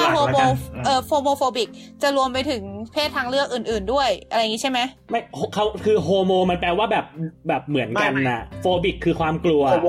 ฉะนั้นโฮโมโฟบิกก็คือการกลัวแบบพวกแบบเพศเดียวกันคนเพศเดียวกันคนชอบเพศเดียวกันฮะซึ่งเอาจริงๆมันเอาอย่างนี้เซตยูนิเวอร์สของเรื่องนี้คือ gender discrimination ย่อยลงมาเป็น2 subset คือ sexism กับhomophobicแต่เซ็กซิซึมมันก็อาจจะแบบมันยังเทาๆอาจจะแบบบางทีก็โดยส่วนใหญ่พูดถึงเรื่องผู้หญิงเหมือนกับว่าชายเหยียดหญิงเป็นหลักแต่ว่าสามารถรวมเรื่องของโฮโมโฟบิกเข้าไปได้บางทีแต่ถ้าต้องการพูดถึงชายเหยียดหญิงเลยคือไมโซจินิสค่ะใช่นะหรือว่าถ้าแบบคำที่นั่นก็อาจจะเรื่องแบบสังคมชายเป็นใหญ่ปิตาธิปไตยแพทริอาร์คิซึมบลาบลาบลาโอเคขอบคุณมากค่ะคือมันขึ้นอยู่กับว่าเราพูดถึงอะไรนั่นแหละคือจริงๆมันคือโดยคอนเซ็ปต์มันก็ประมาณนี้โอเคเรากลับไปตรงนั้นก่อนโอเคเราที่เราแบบได้ยินกันบ่อยๆคือเหยียดเชื้อชาติเหยียดเพศถูกไหมฮะก็ถ้าไปดูในวิกิพีเดียนะที่มันเรื่องแบบ discrimination เนี่ยเขาก็จะบอกว่ามันมี general form ที่เป็น ageแคสคืออะไรอะแคสคือชนชั้นปะแคสคือชนชั้นใช่วันนาอะไรอย่างงี้ป่ะแคสคือวันนาคลาสคือชนชั้น color น่าจะสีผิว disability ความพิการเนี่ยก็คือ genotype hair texture height language look mental condition race ethnic nationality rank religion sex เหยียดศาสนาก็คือไอสิ่งต่างๆที่ว่ามาเนี่ยส่วนใหญ่แล้วมันจะจัดออกมาได้เป็น2แคตตากรีใหญ่เนาะแคตตากรีแรกคือสิ่งที่เราไม่สามารถเลือกได้ตั้งแต่เกิดคือแบบกูเกิดมาผมกูสีนี้แล้วหรือไม่เรื่องผมไม่เอาย้อมได้กูเกิดมาเป็นคนชาตินี้แล้วไม่ได้อยากจะเลือกเกิดมาเป็นไทยแลนด์ดัมเบลวันกูไม่ได้อยากจะเลือกเกิดมาแล้วเป็นเพศชายแต่กูเกิดมาแล้วแล้วมันเป็นแบบนั้นอ้อและอีกอย่างนึงก็คือแอสซูมว่าเพศวิถีคือสิ่งที่ไม่สามารถเปลี่ยนได้ด้วยนะหมายถึงว่าแบบเป็นสิ่งที่แบบเราไม่สามารถสั่งมันว่าให้เปลี่ยนเพศวิถีได้ใช่ใช่ใช่อันนี้คือต้องตั้งอยู่บนสมมติฐานนี้ก่อนนะเราถึงจะเรียกเป็นแคตตากรีแรกได้ซึ่งมันจะเป็นอย่างนั้นเปล่าวะไม่เพราะว่ามันก็ยังมีไม่มันยังมีความเชื่อนึงที่ทำให้คิดว่าแบบเพศวิถีนะไม่ใช่เพศสภาพนะแบบว่าแบบเฮ้ยแบบคุณสามารถเลิกเปลี่ยนจากแบบชอบแบบผู้ชายเป็นชอบผู้หญิงได้หรืออะไรอย่างเงี้ยหรือว่าโอเคเอาเป็นว่าเราจะไม่ไปถกกันเรื่องนั้นโอเคเอาเป็นว่าอย่างนี้กันนะมีกลุ่มนึงกับอีกกลุ่มนึงที่มันเป็นในเรื่องแบบ personality หรือแบบ trait หรืออะไรเขาเรียกว่านะแบบ character ของเราอะสักอย่างนึงที่มันยังไม่มีมันไม่ได้มีหลักฐานชัดเจนว่ามีการเกี่ยวโยงกันกับสิ่งที่เขากำลัง mention อะเขาเรียกว่าอะไรนะสมมติว่าอย่างเรื่องสีผมอะฮะการที่แบบเราย้อมผมเป็นแบบผมแบบเขาเรียกว่าอะไรนะถ้าเกิดภาษาฝรั่งเขาเรียกจิงเจอร์แบบพวกหัวแดงอ่ะเฮียจิงเจอร์ฮะก็ไม่ได้หมายความว่าเราจะต้องเป็นคนหรือเราจะต้องเป็นคนอะไรแบบเนี้ยเข้าใจใช่ไหมมันไม่ได้มีมันไม่ได้มี relation ระหว่างสีผมของกูกับสิ่งที่มึงกำลังจัดอยู่มันก็คือแบบอันนี้คือนิยามของคำว่า unfair ของเราซึ่งไอ้ทั้ง2กลุ่มเนี้ยเอามารวมกันคือนิยามของการเหยียดที่เราจะมาวิเคราะห์กันตั้งแต่นี้เป็นต้นไปทุกคนอักลีไหมหรือยังไม่เคลียร์คือคำว่า unfair คือมันผิดคือเราเหยียดในสิ่งที่มันไม่จริงเราเหยียดในสิ่งที่เราไม่มีมันไม่ได้มีการเชื่อมโยงข้อมูลที่มากพอเข้าใจใช่ปะแบบแล้วการแบบข้อมูลเชื่อมโยงมากพอคือโอเคลองเทียบกันสมมติว่า สมมติว่าถ้าเกิดเรามีสเตอริโอไทป์อย่างหนึ่งว่าคนสีผมหนึ่งจะทำพฤติกรรม A อ่ะฮะประเด็นคือถ้าเกิดเราย้อมสีผมเป็นอีกสีหนึ่งมันไม่ได้หมายความว่าพฤติกรรม A นั้นจะหายไปมันไม่ได้รีเลทกันแบบนั้นอันนี้เราถือว่าไม่แฟร์โอเคแป๊บนึงนะแล้วสมมติเราอยู่อเมริกันแล้วเราเป็นคนอเมริกันเราบอกว่าไอ้พวกคนดำแม่งชอบแบบคนดำแม่งเป็นโจรแม่งชอบก่ออาชญากรรมเนี่ยเหยียดป่ะเพราะว่าถ้าเพราะเราก็สามารถอ้างได้ว่าใช่เราสามารถอ้างได้ว่าสถิติคนดำมันคนดำมีการจะถามเหมือนกันว่าไอ้เรื่องว่าแบบมีข้อมูลทับสรุปเนี่ยมันหมายถึงอะไรหมายถึงงานวิจัยหรือว่าหมายถึงไม่แต่ไอ้ที่พูดออกมาเนี่ยมันมันก็ต้องเป็นอีกเรื่องนึงเนาะว่าแบบเขาเรียกว่าอะไรนะเพราะว่าไอ้ตรงนั้นก็คือสเตอริโอไทป์ด้วยปะคือว่าคนดำทั้งหมดสิ่งที่เรารู้สึกว่า make sense ในสายตาเรามันอาจจะขัดกับงานวิจัยก็ได้แต่มันก็มีเหตุผลที่มัน drive คนดำให้เป็นแบบนั้นใช่ๆคือตรงนั้นน่ะมันเป็นเรื่องเบื้องหลังเว้ยแต่ว่าสมมติว่าคือเราเข้าใจว่าไบค์กำลังถามว่าใช้อะไรตัดสินว่าไอ้สิ่งที่เล่นกันอ่ะมันสมเหตุสมผลไหมงานวิจัยหรออะไรเงี้ยขอเสนออะไรนิดนึงคือจริงๆมันอย่างเงี้ยเคสเนี้ยมันต่างนะคือการเหยียดในความหมายแบบนี้กับการเหยียดในกับการเหยียดที่ย้อนไปพูดถึงการเหยียดคนไม่ต่อแถวอะคือถ้าเกิดเราบอกว่าเราเหยียดคนดำเพราะคนดำเป็นอาชญากรคือโอเคถามว่ามันมีเรื่อง criminal record ไหมว่าคนดำมีแนวโน้มที่จะก่ออาชญากรรมสูงกว่าเลสอื่นโอเคใช่ถูกแต่เราไม่สามารถบอกได้ว่าคนดำทุกคนจะก่ออาชญากรรมนั่นแหละจริงๆแต่ว่าถ้าเป็นเคสแบบเคสคนไปต่อแถวเงี้ยเราพูดได้เต็มปากเต็มคำว่าทุกคนที่แซงคิวคือคนที่แซงคิวคือคนที่ทำผิดศีลธรรมจรรยาคือคนที่ทำผิดวิถีประชาซึ่งมันดีแบบไม่ทุกคนที่แซงคิวคือคนที่แซงคิวเฉยๆแค่นี้ใช่ประเด็นของเราคือมันไม่มีการเหมารวมอยู่ในนั้นเราด่าคนที่แซงคิวคือเราด่าทุกคนที่แซงคิวคือมันเป็นแอคชั่นนั้นๆไม่ได้บอกว่าคือแบบเขาเรียกว่านะก็ตรงไปตรงมาด่าคนแซงคิวก็คือด่าทุกคนที่แซงคิวแต่ด่าคนดำคือยังไงดีถ้าเราด่าคนดำหมายความว่าเราด่าทุกคนที่เป็นคนดำถูกป่ะแม้ว่าคนๆนั้นจะไม่ได้เป็นอาชญากรก็ตามเพราะว่าตอนแรกคุณบอกว่าคุณเหยียดคนคุณไม่ชอบคนดำเพราะว่าคนดำเป็นอาชญากรใช่คือหมายความว่าแม้ว่าเราอาจจะไม่รู้ตัวก็ตามถ้าเราบอกว่าคนดำเป็นโจรหมายความว่าเราด่าว่าคนดำทุกคนเป็นโจรเราขอแป๊บนึงได้ไหมขอให้จบก่อนคือเราด่าว่าคนดำทุกคนเป็นโจรแม้ว่าเราอาจจะไม่รู้ตัวว่าเรากำลังทำแบบนั้นทั้งนั้นที่ความจริงเราตั้งใจจะด่าคนดำที่เป็นโจรเฉยๆแต่ถ้าเราด่าคนแซงคิวหมายความว่าเราด่าว่าทุกคนที่แซงคิวอ่ะมันขัดกับผลประโยชน์เรามันแซงคิวมันแซงทุกคนที่แซงคิวมันแซงคิวคือเราตั้งใจจะหมายความว่าอย่างนั้นจริงๆมันเป็นสับเซตกันเขาเรียกว่ามันเป็นแบบเซตที่เท่ากันมันคือคนละเรื่องกันเอาง่ายๆคือการเหยียดคือการทำให้เรื่องคนละเรื่องกลายเป็นเรื่องเดียวกันเมื่อกี้ได้สองจะพูดอะไรเรากำลังคิดว่างั้นคือเราจะนิยามเราจะตัดเรื่องงั้นสรุปว่าการที่เราเหยียดคนทำสิ่งไม่ดีเงี้ยก็คือไม่ใช่การเหยียดเราจะบอกว่ามันคือการด่าเงี้ยโอเคสรุปอีกรอบนึงนะครับผมการเหยียดในนิยามที่เราจะคุยหลังจากนี้คือหนึ่งการลดทอนความเป็นมนุษย์ของบุคคลกลุ่มหนึ่งโดยใช้คาแรคเตอร์ที่ติดมาตั้งแต่กำเนิดหรือสองการลดทอนความเป็นมนุษย์ของคนกลุ่มใดกลุ่มหนึ่งโดยอ้างอิงสเตอริโอไทป์ไม่เคลียร์เราสำหรับเรามันไม่เคลียร์หมายถึงนิยามที่ไอพูดเมื่อกี้สองข้อมันไม่ได้หมายความว่าขาดอะไรไปเว้ยเราหมายความว่าเราคิดว่าถ้าเราเป็นคนฟังแล้วเราฟังไอที่ไอพูดอะเราไม่เข้าใจหรอเราว่าใช้ตัวอย่างแบบเมื่อกี้เข้าใจกว่าหรอแต่เราก็คุยกันไปแล้วไม่ใช่เหรอว่าสเตอริโอไทป์คือการเหมาว่าแอคชั่นว่าคนหนึ่งมีแอคชั่นนั้นทั้งหมดเราขอลองนั่นได้ไหมคือถ้าอันนี้คือจะตั้งคำถามกลับไปที่เราพูดตอนแรกนะสมมติเราบอกว่าเราไม่สมมติเราเป็นขอยกตัวอย่างคนดำอีกรอบแล้วกันนะฮะสมมติเราบอกเราไม่ชอบคนดำแบบคนแอฟริกาเลยเพราะว่าแบบเขาแบบสีดำตัวดำน่ากลัวอะไรเงี้ยอันเนี้ยคือมันอันเนี้ยมันเริ่มรีเลทกับความเป็นคนดำแล้วนะมันไม่ใช่สองเรื่องที่แยกกัน คือการที่โอเคเราบอกคือเราสามารถบอกได้ว่าการที่เราบอกว่าคนดำเป็นโจรมันเป็นการเหมารวมเพราะคนดำทุกคนไม่ใช่โจรมันมีคนดำที่ไม่ใช่โจรอยู่การบอกว่าคนดำทุกคนเป็นโจรมันไม่แฟร์ประเด็นคือถ้าเกิดเราบอกว่าคนดำน่าเกลียดเพราะเขาผิวดำมันก็จะไปเข้ากับแคตตากอรี่แรกไงที่เราบอกว่ามันเป็นพฤติกรรมว่ามันเป็นคาแรคเตอร์ที่ถือมาตั้งแต่กำเนิดเราใช้คำว่าหรือฉะนั้นมันก็คือยูเนียนมันก็คือการเอาสองกลุ่มมารวมกันก็คือไม่ว่ามันจะเข้าแคตตากอรี่ไหนก็คือหยุดตรงเนี้ยจะเริ่มทำให้ไม่เข้าใจเว้ยอ๋อ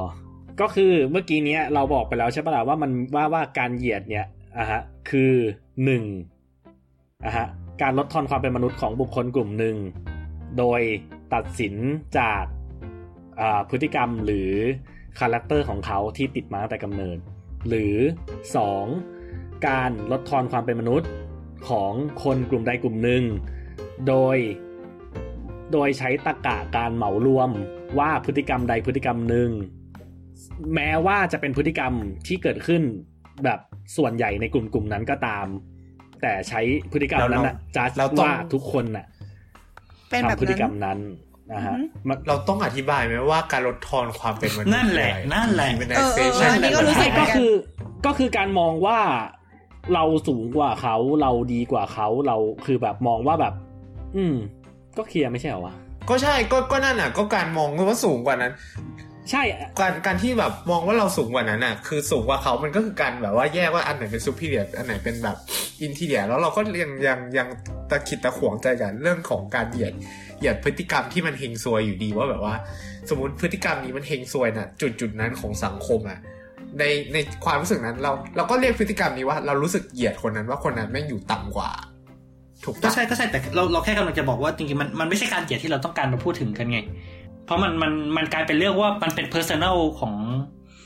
ของใครว่านาย A ไม่ชอบหน้านาย B อะไรอย่างเงี้ยแต่มันไม่ใช่พูดมันไม่ใช่เรื่องของสังคมแล้วอะถ้าเราไปถึงขั้นนั้นอะถ้างั้นเราใช้เป็นนิยามอังกฤษไม่ดีกว่าหรอเพราะว่าอย่าง racial discrimination เราก็คือการเหยียดเพศอะไรเงี้ยเหยียดเชื้อชาติเงี้ยมันแบบแปลไทยแล้วมันงงอะแล้วมีปัญหาโอเคงั้นเกณฑ์เราบาดเรารู้สึกว่าการแปลไม่มีปัญหามากเลยอ่ะเราเข้าใจแต่เราเสนออย่างนี้เราคิดว่าคือถ้าเราจะแบบคือตอนนี้เรามีเราคิดว่าคือมันก็มีคนคือเมื่อกี้ไอซ์ก็เสนอไอเดียเกี่ยวกับการนิยามคำนี้ขึ้นมาคร่าวๆแล้วเราคิดว่าคือถ้าเราเถียงกันให้มันคอนกรีตต่อไปเราจะจบที่5ชั่วโมงหรืออาจจะไม่จบเลยอะไรเงี้ยเพราะฉะนั้นคิดว่าคือตอนนี้คนฟังน่าจะเริ่มมีไอเดียคร่าวๆแล้วเรากำลังพูดถึงอะไรอยู่ถูกไหมเพราะฉะนั้นก็เดี๋ยวต่อไปเราก็คือถ้าเราจะไปพูดถึงแต่ละประเด็นที่ลงไปเนี่ยเราก็อาจจะใช้คำที่มันชัดเจนกว่าเช่นถ้าในอนาคตถ้าสมมติเทปหน้าเราจะพูดถึงเรสซิซึมเราก็พูดถึงเรสซิซึมไปเลยอะไรอย่างเงี้ยหรือว่าพูดถึงการด่ามนุษย์ป้าเราก็พูดถึงการด่ามนุษย์ป้าไปเลยดีกว่าไหมเพราะว่าคือถ้าเราทุกอย่างมันต้องโยงกลับมาที่นิยามของการเหยียดเราจะไม่ไปไหนกันแน่ใช่ใช่ใช่คือถ้างั้นเราก็ไม่จำเป็นต้องไปพยายามหาข้อสรุปนิยามของการเหยียดเพราะมันเวทคือเราก็พูดให้เขาได้เดียวพอแล้วเราก็ข้ามไปเลยก็นั่นแหละก็เหมือนที่แดดสองบอกกันแหละว่าเนี่ยก็ต่อไปก็ใช้ภาษาอังกฤษเอาสำหรับคำที่มีภาษาอังกฤษอะไรเงี้ยใช่เห็นด้วยเหมือนกันใช่เพราะว่าจริงๆอ่ะถ้าอันนี้พูดถึงสปอยนิดนึงแล้วกันเพราะเดี๋ยวเราจะพูดกันไปแต่2เรื่องคือจริงๆเราเวลาเราพูดถึงการเหยียดเชื้อชาติที่คนไทยพูดกว้างๆว่ามันเหยียดเชื้อชาติเนี่ยจริงๆมันมีในมันมีหลายระดับของมันอ่ะเราอาจจะพูดถึง racism ที่มันพูดถึงโครงสร้างหรือเราอาจจะพูดถึงแบบ racial prejudice ที่เป็นเรื่องของอะไรก็แล้วแต่ที่เป็นเรื่องที่มัน personal ลงมานิดนึงอะไรเงี้ยคือเดี๋ยวก็คงต้องคุยกันแต่อย่างที่บอกคือบางทีคำเดียวคือแบบเราโยนคำมาปึ้งเนี่ยจริงๆมันจะแปลว่าอะไรก็ได้อะนั่นแหละแต่เพราะว่ามันจะแปลว่าอะไรก็ได้เราเลยรู้สึกว่ามันควรจะมีค่ากลางเพื่อที่ว่าเราจะสามารถคุยกันได้มากกว่าที่แบบว่าก็ค่ากลางที่ว่าก็คุยกันไปแล้วไงก็คือไอ้อันแรกสุดที่เราบอกอะที่มันตรงไปตรงมาที่สุดอะโอเคคือนั่นแหละแล้วที่เหลือเราว่าคือเนี่ยความเห็นของเราคือก็เลี่ยงการพูดถึงคำนี้ซะต่อไปนี้เทปต่อไปเราห้ามพูดว่าเหยียดนะฮะค่ะใช้มอ4444ใช่ไหมครับเราจะพูดถึงเทปเหยียดโดยไม่ใช้คำว่าเหยียดหรอครับมันเหมือนเป็นชาเลนจ์อะไรสักอย่างอ่ะแบบเอางี้นะผู้ฟังลองฟังดูแล้วกันนะคะใครหลุดคำว่าเหยียดมาไปด่ามันนะคะโอเคไหมจริงอ่ะเนี่ยก็เดี๋ยวให้ว่ากันแล้วกันเราคิดว่าตอนเนี้ยคือถ้าใคร บ้าจี้ทำจริงก็ดีนะก็ได้เพิ่มคอมเมนต์เหมือนแบบพวกคลิกเบสอ่ะเพิ่ม engagement เพิ่ม engagement อะไรอย่างเงี้ยตามนั้นเอาเถอะเหนื่อยละไปเทปต่อไปเถอะยังไงต้องปิดก่อนละแล้วก็คือถ้ามีประเด็นไหนที่จะถกกันก็เทปหน้าหรือก็แล้วแต่เนาะก็ฝากรายการหน่อยฮะใครก็ได้ฝากรายการก็ถ้าเกิดอยากรู้ว่าตกลงเราจะไปเถียงกันที่เรื่องไหนต่อก็อย่าลืมติดตามตอนต่อไปนะคะซึ่งก็ยังไม่แน่ใจว่าจะมีกี่เทปในช่อง Get Talk นะคะรายการเราจะออกอากาศในวันจันทร์ตอนถ้าทำได้ก็ประมาณบ่ายๆประเทศไทยอะค่ะแล้วก็ถ้าปกติการออกอากาศของเราก็คือจะประมาณว่าลงเทปยังไงดีลงอาทิตย์เว้นอาทิตย์แต่ถ้าเป็นสลัดผักอะเราจะลงติดกันเพราะว่าเราจะไม่อยากให้รอนานเกินไปแล้วก็ลืมว่าเทปที่เราคุยอะไรกันไปนะคะแล้วก็สามารถคุยกับเราได้ที่ช่องคอมเมนต์ SoundCloud แล้วก็Twitter สลัดผัก Variety เขียนเป็นภาษาไทยนะคะแล้วก็ Facebook สลัดผักเป็นภาษาไทยแล้วก็สลัด Variety ภาษาอังกฤษตรงกลางมีโคลอนขั้นโอเคแล้วก็เราสามารถใช้แฮชแท็กกลัดผักเพื่อติดแล้วก็มาคุยกับเราได้แบบสมมุติเราอยากคอมเมนต์อยากด่าใครอะไรเงี้ยก็ติดแฮชแท็กกลัดผักเราจะได้หาเจอนะคะเพราะว่าถ้าติดแฮชแท็กสลัดผักเนี่ยมันจะไปรวมอยู่กับอาหารสุขภาพต่างๆที่เขาสัตว์กันมากมายใน Twitter นะคะเพราะฉะนั้นก็ฝากด้วยค่ะมาคุยกันเยอะๆมาลองคุยกันว่าเคยโดนเหยียดอะไรกันบ้างหรือว่ารู้สึกว่านิยามการเหยียดคืออะไรบ้างหรือว่าถ้าอยากจะเหยียดพิธีกรคนไหนก็ติดแฮชแท็กกลัดผักแล้วมาคุยกันค่ะโอเคสำหรับในเทปนี้แล้วก็จบลงเพียงเท่านี้เทปต่อไปเราจะคุยอะไรกันต่อก็ไปรอฟังกันค่ะสวัสดีค่ะสวัสดีครับ